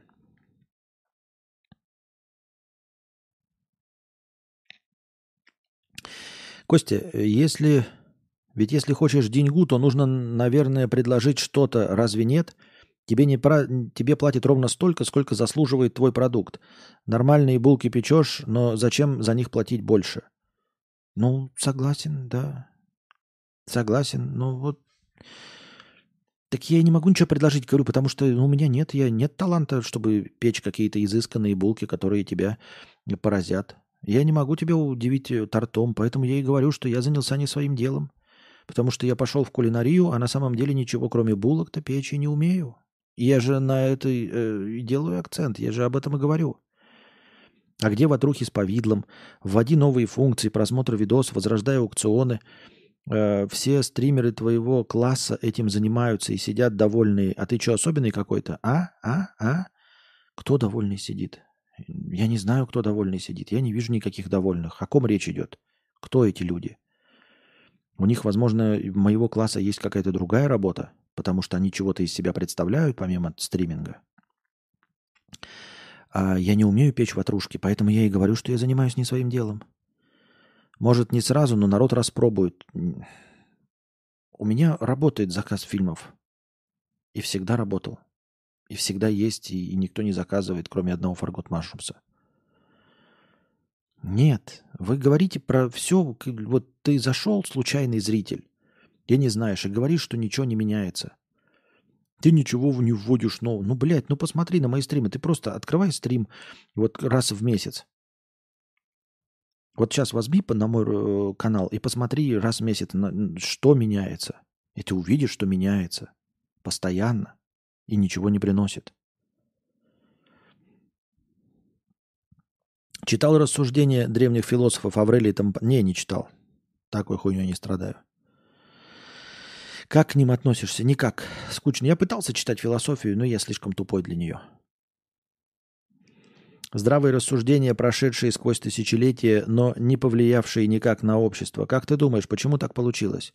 Потому что люди говорящие обезьяны. Любая философия, любая литература и история, как поджанр литературы, это просто развлечение.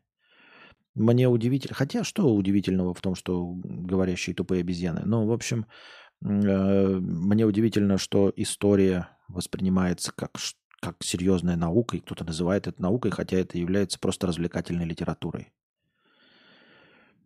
Э, просто развлечение, философия развлечения, литература развлечения, история развлечения, ну, кинематограф, музыка. Ну, просто искусство для развлечения. А, тебя чему-нибудь учит э, американский пирог? Нет. А почему ты думаешь, что государство Платона тебе должно чему-то учить? Это же развлекательная литература. И кино тоже развлекательное. Это просто развлечение и больше ничего. Не понимаю, как, почему э, тебя ничему не учит песня Адель. Hello, и почему ты думаешь, что тебя должно э, чему-то научить э, искусство войны э, этого, как его, блядь, Сунь-Дзы, с хуев ли? В сербских магазинах попадались продукты российских брендов. Мы здесь недостаточно долго находимся, чтобы заметить российские бренды. Надо просто посмотреть. Ну, потому что если они в Вьетнаме были, то, наверное, и здесь тоже есть. Может, ты конченый, поэтому за 10 лет 17... Под... Ну, да. Ну, имеется в виду, в профессии, конечно, конченый. Да, я не воспринимаю это к себе налично, понятное дело. Но в профессии я конченый. Как относишься к острой пище? Что самое острое пробовал? Ну, чуть-чуть остренькое люблю иногда. Я не могу на эту хуйню смотреть, она, она меня манит. Как-то она отвратительна, но она прям...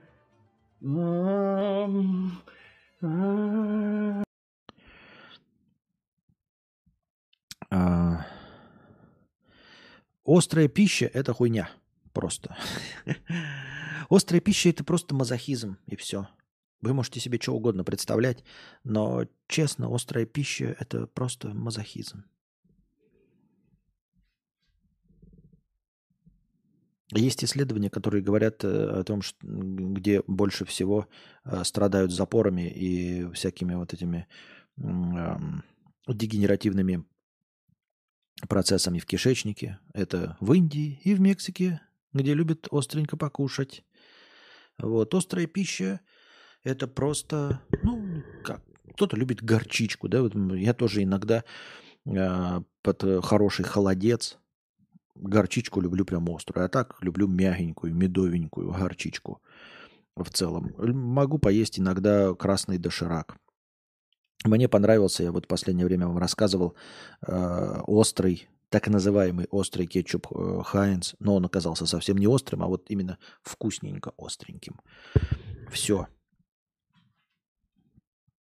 Поэтому к острой пище отношусь абсолютно параллельно.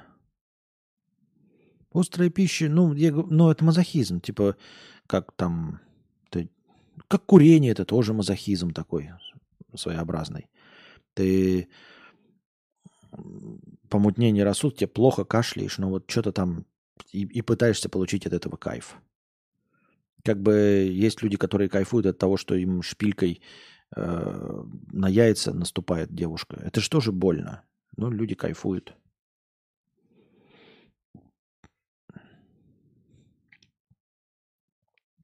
С Ховой виделись? Да. Аноним 50 рублей с покрытием комиссии. Костя, расскажи поподробнее, про что видео в Сербии, как цены, какую-то аналитику выдай. Всем же интересно сейчас послушать рассказы Великого о первом впечатлении. Что значит про что видео в Сербии? Какое видео в Сербии? У меня нет никакого видео в Сербии. И я уже говорил, не будет. Потому что это бессмысленно и ничего не приносит.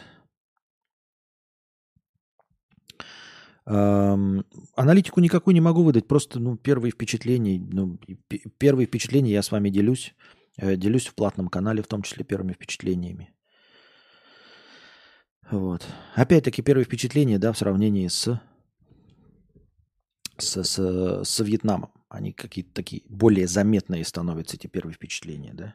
Как я уже сказал, там, э, когда мы вчера или позавчера на кассе покупали пивас, то продавщица э, искала для нас скидочную карту. Просила всех в своей очереди, за нами два человека. Она в другой очереди нашла нам скидочную карту, потому что пиво было по скидке. Э, сегодня, зайдя в Макдональдс, я пошел в туалет, а Настя стала заказывать, ну, возле терминала. И я пошел, а туалет закрыт на, на кодовый замок. И я дернул ручку, он на кодовый замок закрыт туалет. Вот. И этот кодовый замок, естественно, открывается по чеку. И я пошел к Насте, ну, чтобы взять чек у нее. И я только отошел от двери туалета, оттуда вышел серб, и я ничего не спрашивал. Он просто ко мне подошел и назвал пароль от этого, от туалета. И я такой, а я понял, он чисто назвал, и я их понял. И, но я на секунду затупил, и он меня повел в туалет, набрал мне пароль и говорит, заходи. Вот. Ну, в смысле, э, типа, вот как будто бы я зашел в туалет, не хотя платить, мы бы все равно купили чек, я получил бы от Насти. Я вот подошел в туалет, подергал дверь, и пароля нет. И оттуда вышел все. И, и он, я не спрашивал, типа, пустите меня там или скажите пароль. Где-то он сам ко мне подошел и сказал пароль. Я на три секунды затупил, и он такой, все понятно с тобой, иностранец. Подошел, набрал мне пароль, вот. И я зашел. Эм, Такого понимания я во Вьетнаме не встречал. И человеческого. Вот такие две истории с последнего. Во-вторых, ну, ниже медленно накапливаются такие, э, как это, взаимодействия с людьми. Поэтому э, как первое впечатление не могу этому посвятить сколько там, три часа рассказов. У меня просто не, не накопилось. И вот впечатление есть, я его рассказал. Ну, сколько оно заняло? Две минуты? Нравятся азиатские супы, адаптированные для белого человека. Кисленько, остренько, на уровне чеснока, не более. Но адаптированные, только не адаптированные не там адаптированные, а адаптированные здесь уже. Это да. Неплохо. Ну как, мне понравилось фобо. Фобо прекрасно, можно есть, вкусненько. Э, понятно, что в разных местах по-разному, но в целом, как само блюдо, фобо, вьетнамский суп, это прекрасно. Эм, том ям. Почему-то меня вот, видите, из... Эм, это тайский суп, да, на тоже из морепродуктов и на кокосовом молоке. Э, вот я же не любитель всего этого. И, казалось бы, я как любитель мяса и соленого, и острого, и жирного должен был бы ориентироваться на мясные продукты. А я вот почему-то на супы. Я не особенно никогда и не был фанатом супов. Но оказывается, что из э, всей Юго-Восточной Азии я запомнил два супа.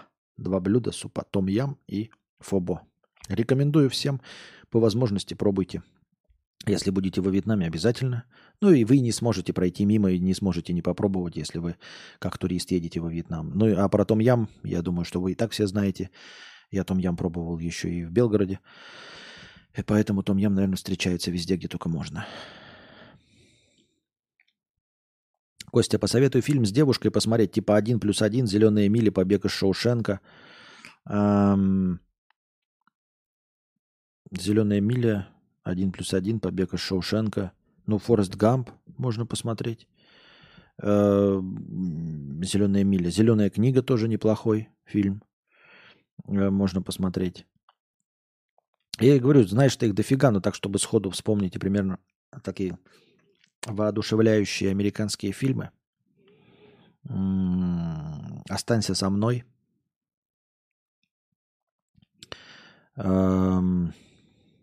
Фильм «Основатель про Мак». Но это не, не вдохновляющий фильм, мне кажется, «Основатель про Мак» с Ой, Я опять забыл, как его зовут, блядь. С Бэтменом, но в последнем. С теперь опять последним Бэтменом. Эм, Терминал, опять же, с Томом Хэнксом.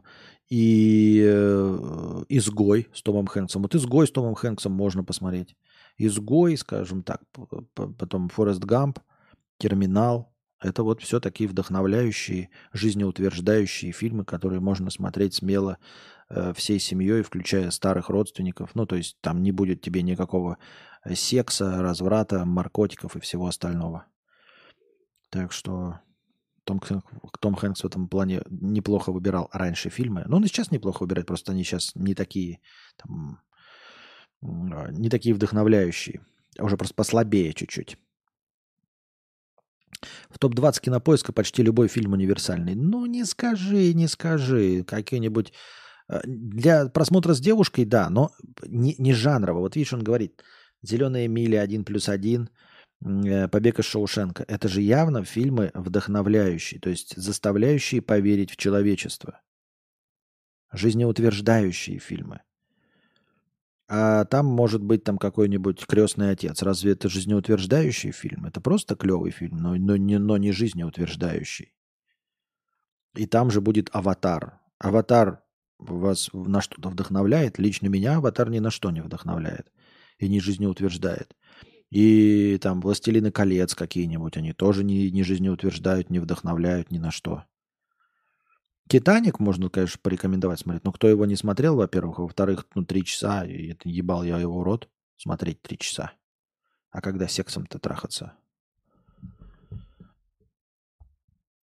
Я так думаю, мне так кажется. Согласны со мной? Так. Форест Гамп мы тоже смотрели. Я вообще фильмы не смотрел, но приходится с ней.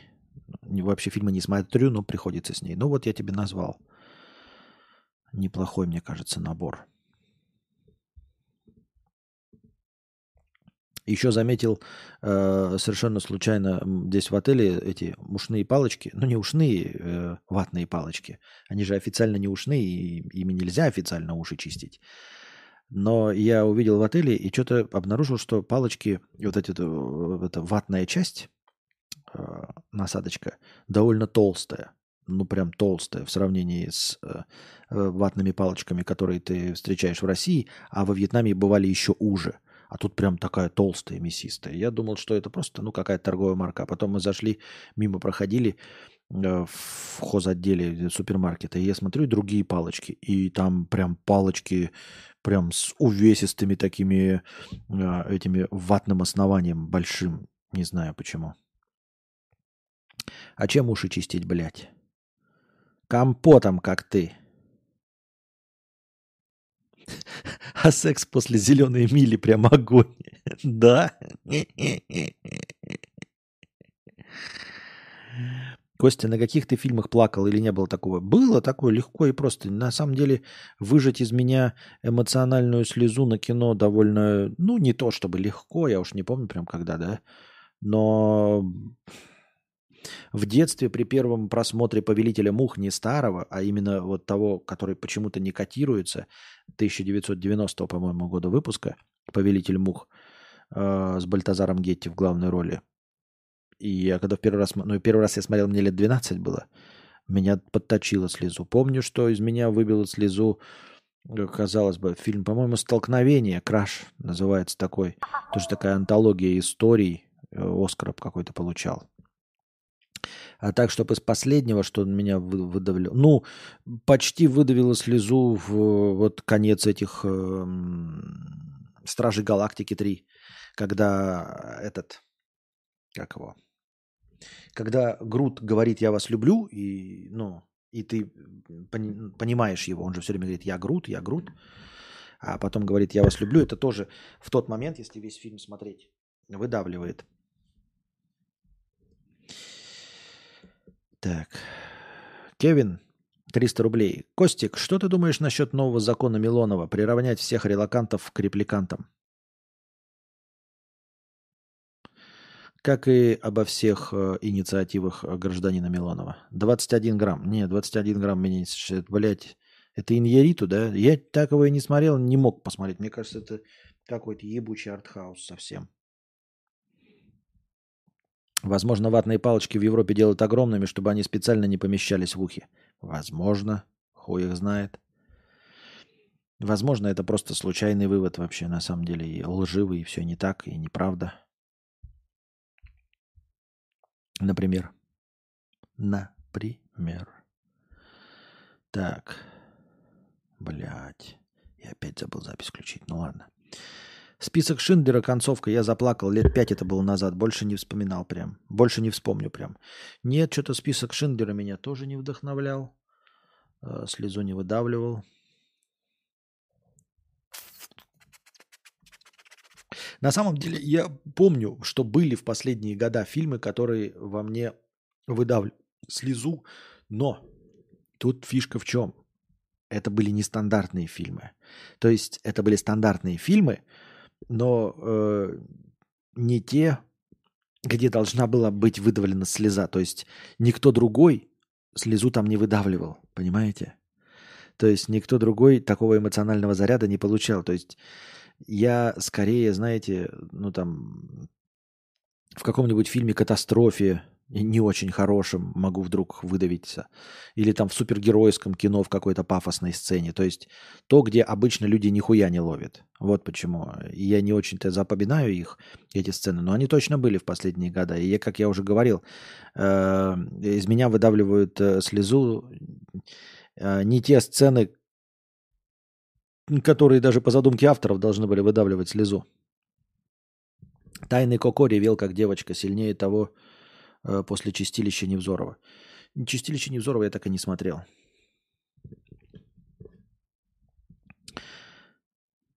В этом и суть. У каждого свои струны, которые можно зацепить. Нарочито слезоточивые фильмы, наоборот, вызывают отторжение типа «Хатику». Согласен, у меня тоже вызывает отторжение, поэтому я не люблю фильм «Один плюс один», терпеть его не могу. А, и «Хатика» не терпеть не могу, потому что это вот, по мне, это спинномозговая реакция. Это не реакция, э, которую ты пережил, а это просто вот э, инстинкт природный. Это как видеть маленького котенка, бегущего под дождем, и люди, которые мимо него, вот ноги проходят мимо, и никто его не замечает, и вот этот котенок бежит под дождем, и ты такой ути-пути. Вот такое я терпеть не люблю, потому что на самом деле котенку плевать на дождь. И эмоций-то у него никаких тоже нет. Потому что это скотина, скотина бездумная. Когда ты книгу напишешь? Ты хочешь, чтобы я еще потратил своего времени еще на одно бездарное дело? Да? Я уже потратил 11 лет на подкастинг. Вы хотите, чтобы я еще потратил денег? Ой, потратил денег, потратил сил, еще и на написание книги, еще и в этом понял, что я никто, и звать меня никак. Спасибо, но нет. Спасибо, но нет.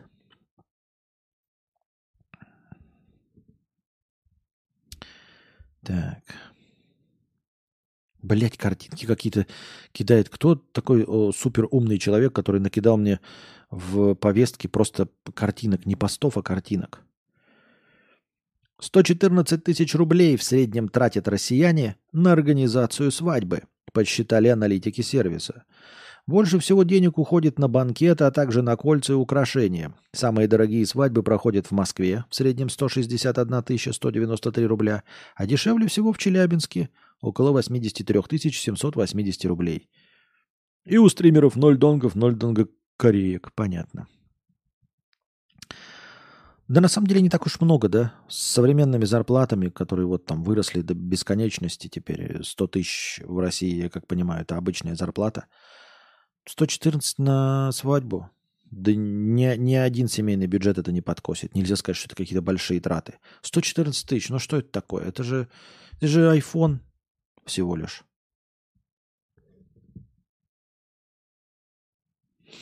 Сардаров писал книгу 7 лет, а потом стал блогером, а потом все проебал. Все тлен. А что он проебал-то? Ничего он не проебал. Разве он проебал? Это как люди, которые с пьяну плачут. Да когда ты пьяненький, у тебя там э, эмоции накалены, просто оголяются нервы, и ты плачешь. А на самом деле в взрослом состоянии никогда бы такой хуйней плакать не стал. Солнышко из телепузиков вскоре станет мамой. Актрисе Джессики Смит уже 27 лет. На днях она порадовала новостью о своей беременности. Будучи малышкой, она сыграла роль солнышка в детской передаче «Телепузики». Тогда ей было всего 9 месяцев. Ну, 27 лет – это не так уж много. Вот если бы ты сказал, что солнышко из «Телепузиков» ей 54 года, и у нее родились внуки, вот это бы да было. А так 27 ты что, хуйня? Как бы странно это ни звучало, но по данным платформы, здесь ООН собирает статистику по международной торговле, за 8 месяцев 2023 года из Литвы в Россию отправили красного и белого вина на 121 миллион долларов. На втором месте Грузия, на третьем снова ла, э, сенсация Латвия. И только после них Италия, Испания и прочие мировые лидеры по производству хорошего вина. Дело тут не в глобальном потеплении, превратившем прохладную Прибалтику в Бордо или Андалузию. Дело лишь в особенностях таможенного учета. Это раньше европейское вино просто грузили на суда и отправляли в Новороссийск или Петербург, откуда оно растекалось по одной восьмой части суши. Нынешние времена требуют более творческого подхода. К слову, ничего запретного здесь нет, просто бизнес ищет новые пути доставки и новые способы выживания. Забавно, да, что как раз против и с главными инициаторами и поддержальщиками всяческих санкций как раз и выступают ближайшие страны Балтии – и вообще ближайшие к России страны. Латвия, Литва, Эстония. Но при этом успешно пользуются санкциями, которые вводятся против России другими государствами. То есть Испания э, и прочие Франции не поставляют вино, а те такие, о, давайте на Россию санкции, давайте на Россию санкции. Давай через нас продавай, давай, мы, мы продадим. Мы продадим этим плохим русским вина сколько, сколько захотите. Привезем все. На прошлых выходных был на свадьбе у друга. Говорят, 900 тысяч э, за два дня отдал. Только за празднование. Да? А я на путешествие в Сербию потратил э, 3,5 миллиона рублей. Знаешь, что это значит? Пиздеть не мешки ворочать. Сказать можно все, что угодно. Ну и ты скажи. А ты скажи, а я вчера в ресторане поел на 83 тысячи рублей. Чего угодно можешь говорить, как и твои друзья, которые рассказывают, что на свадьбу потратили 900 тысяч. Пиздеть-то никто не мешает.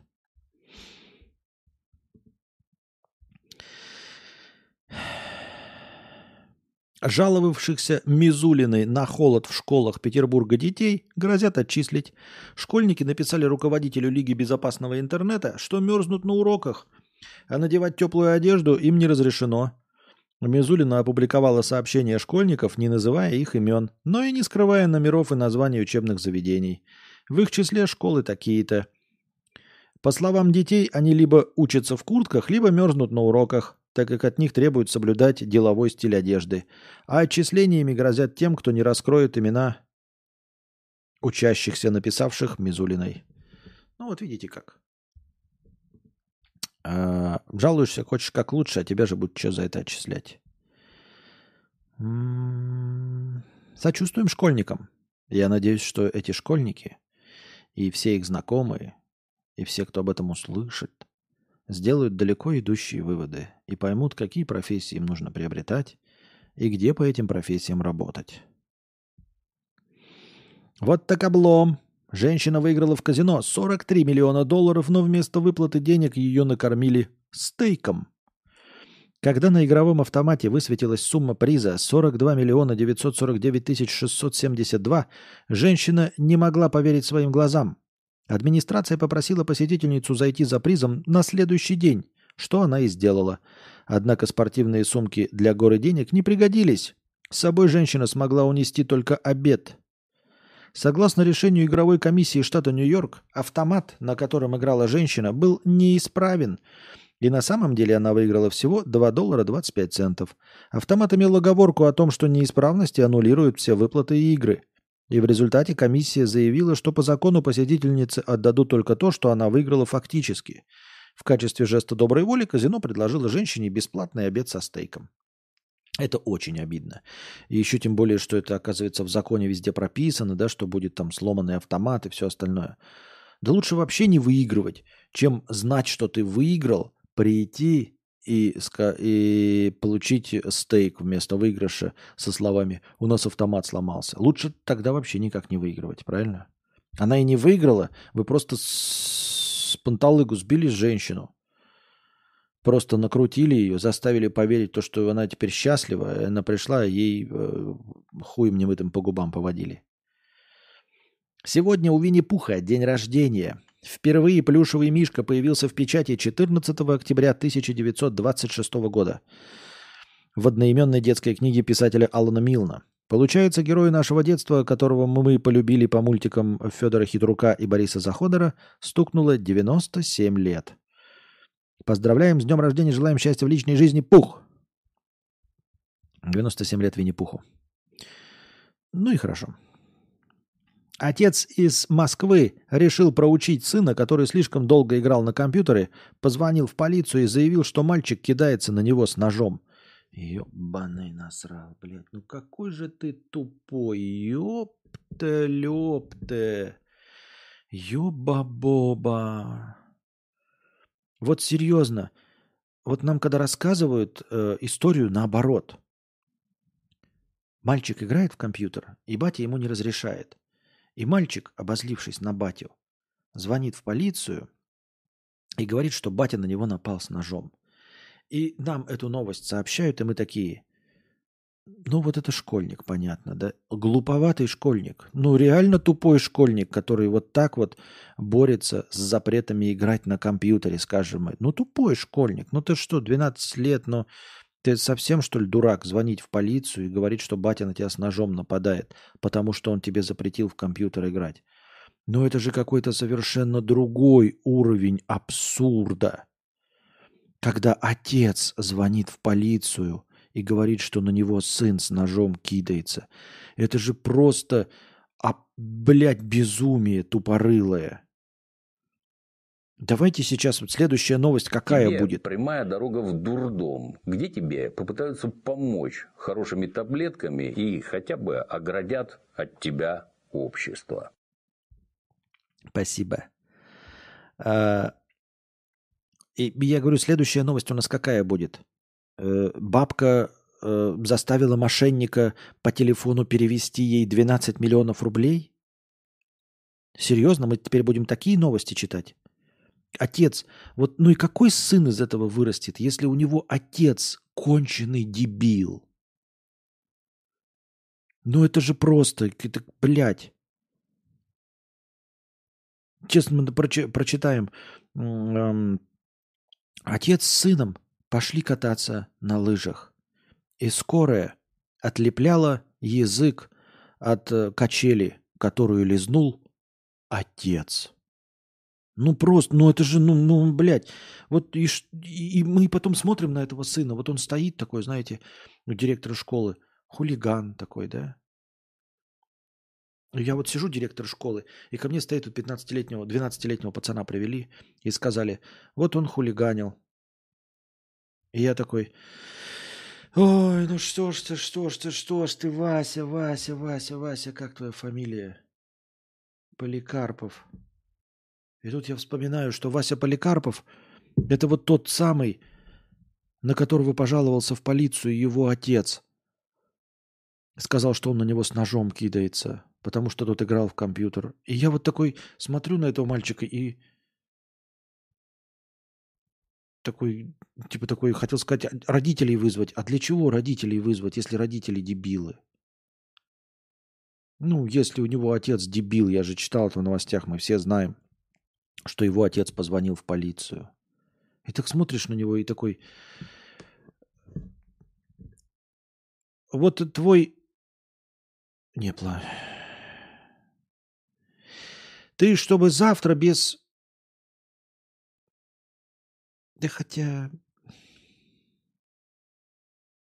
Я бы просто такой, Вася, дай руку. свою». Я пожму твою руку и сказал бы, знаешь, Вася, вот ты, ты держись, Вася. Ты держись. ты, ты как бы жизненным уроком учись, я, ну, не знаю, смотри телевизор, может быть, НТВ смотри. Может быть, они тебе лучшему научат. Я просто, ну, посоветовать тебе с отцом твоим разговор, ну, мне кажется, даже телевизор тебя лучшему научит. И ты, Вася, в компьютерные игры тоже играй. Там иногда сюжеты есть. Даже если там какое-то насилие есть, но сюжет-то всегда про что-то хорошее. Про что-то адекватное. Может быть, тебя игры чему-то научат лучшим. Ну, понимаешь, ну, если вот есть вот там, ну, там дети, то их там игры может плохому научить, там телевидение может плохому научить. Вот, и родители должны больше. А ты вот здесь находишься, Вася, да, чуть-чуть пониже. Но отец у тебя вот просто, блядь, дно тупорылое. И ты понимаешь, по сравнению с твоим отцом, блядь, даже постол играет, то даже интернет, блядь. Ты держись, Вася. Ты... Я не знаю, что тебе посоветовать. Я не знаю, где тебе брать пример для подражания. Просто не знаю. Ориентируйся на Малахова, что ли.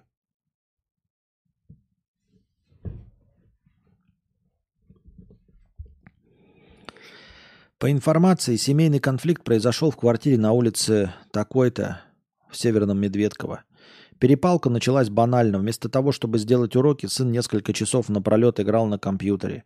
Когда отец потребовал прекратить и повысил на парня голос, школьник от обиды заявил, что позвонит в полицию. Тага батя психанул, схватил телефон и со словами «Будет тебе полиция!» сам набрал 02, а чтобы сотрудники приехали быстрее, заявил, что ребенок бросается на него с ножом. Полицейские не оценили педагогические методы взбешенного папаши и забрали его в отдел, где провели лекцию о том, что делать ложные вызовы нехорошо. И все.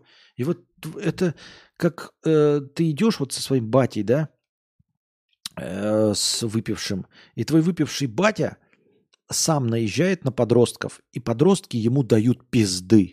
Просто. Вот за то, что он сам на них наехал матом. Чего вы тут катаетесь? И они ему, блядь, скейтами пизды дают. Потому что он пьяное тупое быдло.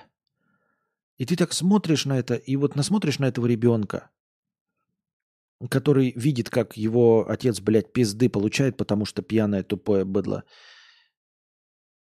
И так жалко, вот тогда жалко этого ребенка, потому что, ну вот от несправедливости мы можем ребенка забрать, и он в семье его обнимут, укутают, скажут, вот с тобой несправедливо поступили, а тут вообще ничего поделать нельзя. Твои родители тупые дегенераты, просто валди сконченный. И ты уже смотришь такой, ну тебе же, же ничем не помочь у тебя не остается никаких. Вот есть э, там э, семья, там, это как это, твоя крепость, да, последние ориентиры папа с мамой. А тут ориентира нет вообще. У тебя батя тупой дебил. И все. И все. Вахтовик отправил боеприпасы по почте и попался сотрудникам полиции. Странная посылка пришла в почтовый магистральный сортировочный центр. Сотрудники почты просветили коробку интроскопом и обнаружили внутри пять упаковок с патронами. Отследив посылку, сотрудники полиции вышли на отправителя 50-летнего Сергея. Он находился на вахтовой смене но постоянно проживает в Алтайском крае. Во время допроса он пояснил, что нашел 244 патрона калибра 5,6 мм в лесу неподалеку от места работы и хотел отправить их домой. Возбуждено уголовное дело по статье «Незаконное приобретение и пересылка крупнокалиберного огнестрельного оружия». Но ну, тут можно не знать. Ну, конечно, как это э, небольшой базовый инстинкт самосохранения должен был присутствовать, но его, судя по всему, отбили когда-то давным-давно. И, но можно было не знать.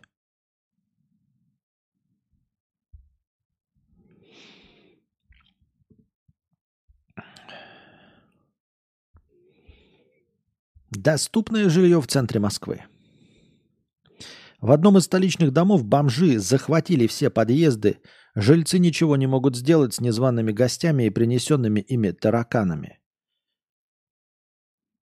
Круто. Бродяги обосновались не случайно. Рядом находится ангар спасения для помощи бездомным. Подразумевалось, что там они смогут поесть, привести себя в порядок, получить медпомощь, пора идти реабилитацию и вернуться к нормальной жизни. Однако последние два пункта их мало волнуют. Ведь для этого нужно завязать с вредными привычками, пьянствами и наркоманией.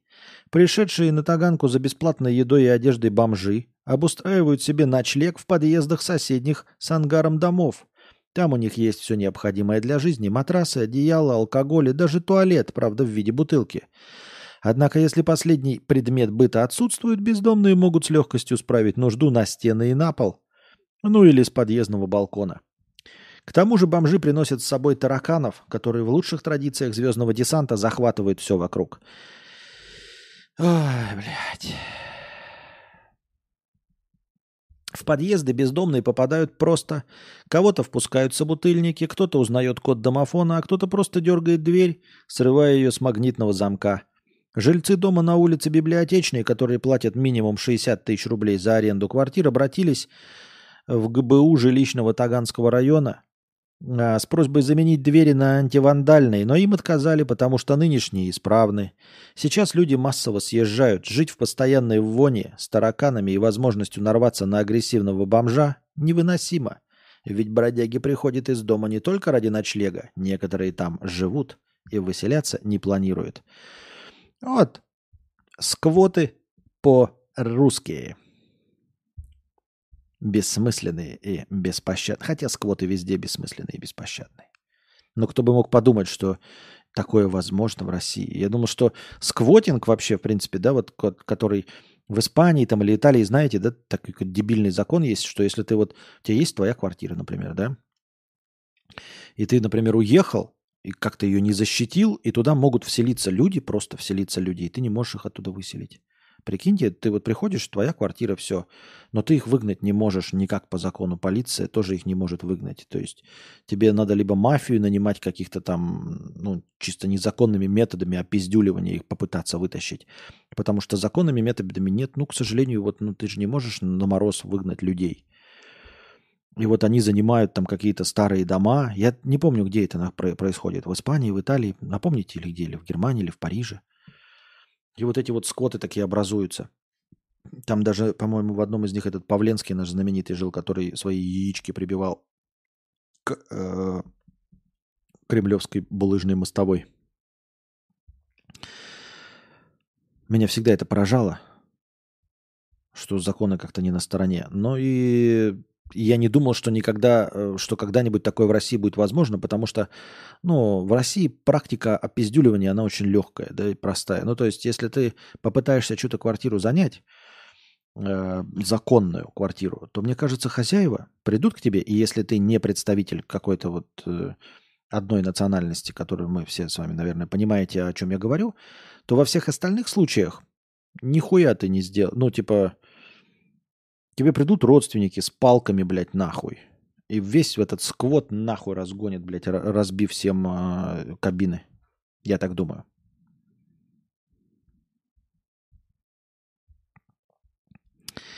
Напишите. В Екатеринбурге водитель-курьер чисто на опыте помог полиции разоблачить банду, банду наркоторговцев. Ранее он сам был судим по 228 и просто почувствовал, что в переданной ему посылке лежат наркотики. Водитель получил заказ утром 13 октября. В самой доставке не было ничего необычного. Ее нужно было доставить из одного района в другой. Но в пути курьер почувствовал знакомый химический запах. Водитель догадался, что в посылке находятся наркотики и сразу отвез их в полицию. Там действительно нашли 7 десятых грамма мифедрона, но вот дальше оперативников ждал еще более приятный сюрприз. Они провели обыск у отправителя и нашли у него дома электронные весы и еще 12 грамм мефедрона, а в телефоне фотографии закладок. Выехав на указанные места, полицейские обнаружили более трех килограмм веществ. Нихуя себе, сколько у него там закладок было. На три килограмма, триллиард было. Это тянет на особо крупные размеры уголовное дело. Отправитель и получатель посылки задержаны. Курьеру передали большое человеческое спасибо.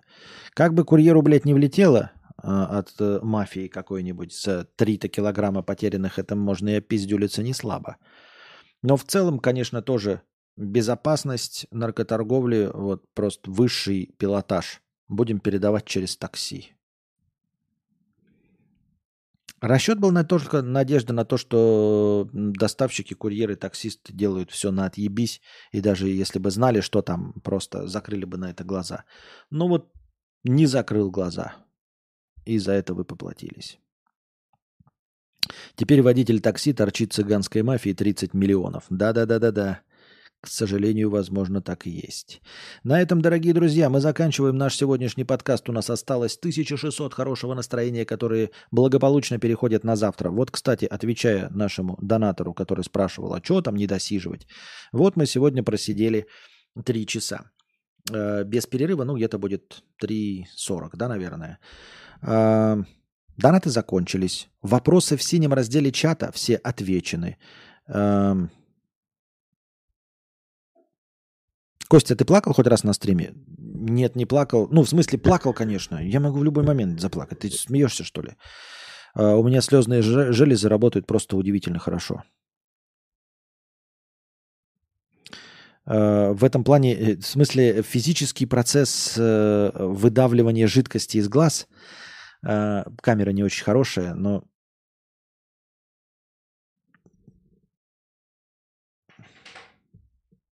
физический процесс выдавливания жидкости из глаз, он довольно простой у меня. У меня глаза по умолчанию слезятся. Мне нужно как раз-таки прилагать усилия, чтобы они не слезились. Я вижу, сейчас камера плохая. Сейчас наверное, справится, нет она? Справится, нет? Справится. Ну-ка. Как вы говорили, там могу ли я заплакать, да? Смотрите.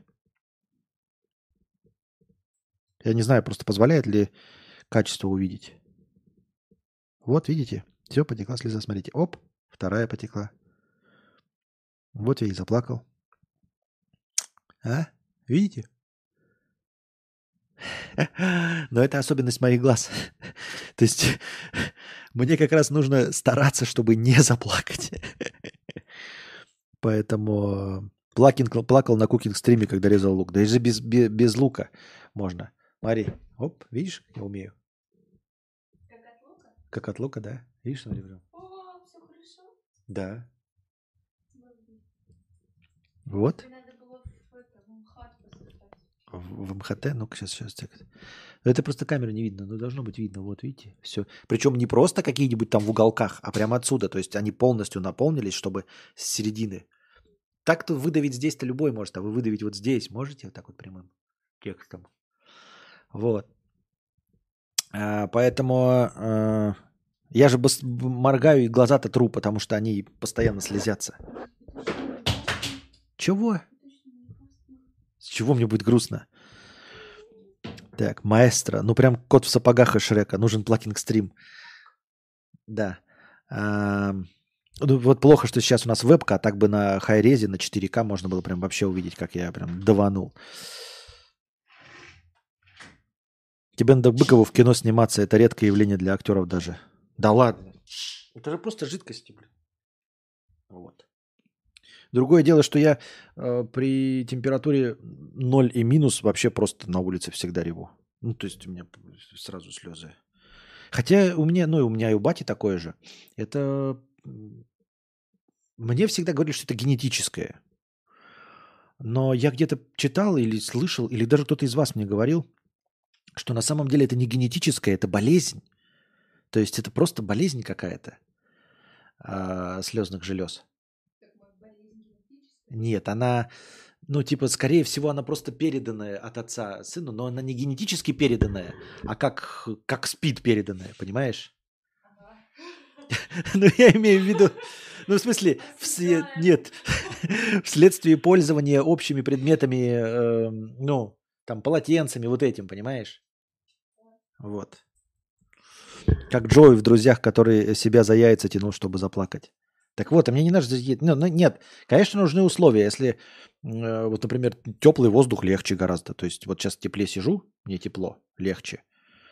Вот. Можно чуть-чуть подуть себе в глаза. Незаметно. Например, я сейчас как это делал? Я же, когда говорил, я дышу вот теплым воздухом сам себе.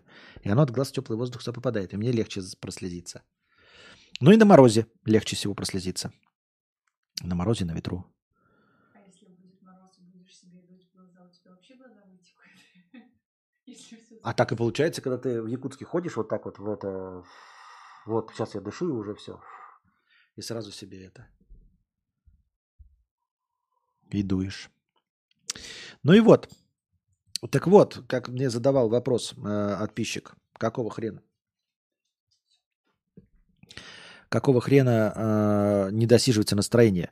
Вопросы все закончились. Синий раздел вопросов тоже закончен. И чат помер уже. То есть даже чату не, неохота со мной взаимодействовать. Вполне возможно, что вы уже, конечно, скисаете два с половиной часа ночи. Во-вторых, три часа стрима. Э, в-третьих, вы уже ну, обо всем поговорили. Я-то, конечно, согреваю себе мыслью о том, что вы э, слушаете меня, раскрыв рты, и, и вам нечего сказать, просто настолько интересно. Но на самом-то деле, потому что уже подустали. Поэтому можно отложить эти 1500 рублей на следующий стрим, когда у вас появятся новые какие-то вопросы, эмоции и появятся новые силы для обсуждения. Я так думаю. Вот это ты объяснил болячку. Объяснение хуже проступка. Читал «Падение дома Ашеров»? Будешь ли смотреть? Читал. Не помню нихуя из «Падения дома Ашеров». Вот просто ноль полнейший. Нихуя не помню. Вот, вот кроме названия прям вообще ничего не помню. Но читал. Хочу ли посмотреть? Не особо. Я надеюсь, вам понравился сегодняшний стрим. Донатьте еще, дорогие друзья, в межподкасте. Донатьте через Donation Alerts. Готовьте бабосики на токены, которые вы сегодня кидали, да? Э, через мем Alerts. А, донатьте в USDT по курсу 130. Донатьте в евро через Telegram по курсу 130. Пока других способов у нас получения донатов нет. Приходите завтра в межподкасте, закидывайте свои вопросы. Лучший вопрос будет выбран, и по нему будет нарисована превьюшка. По нему будет написано название, и ответу на этот вопрос будет посвящено начало следующего подкаста. А пока держитесь там. Вам всего доброго, хорошего настроения и здоровья.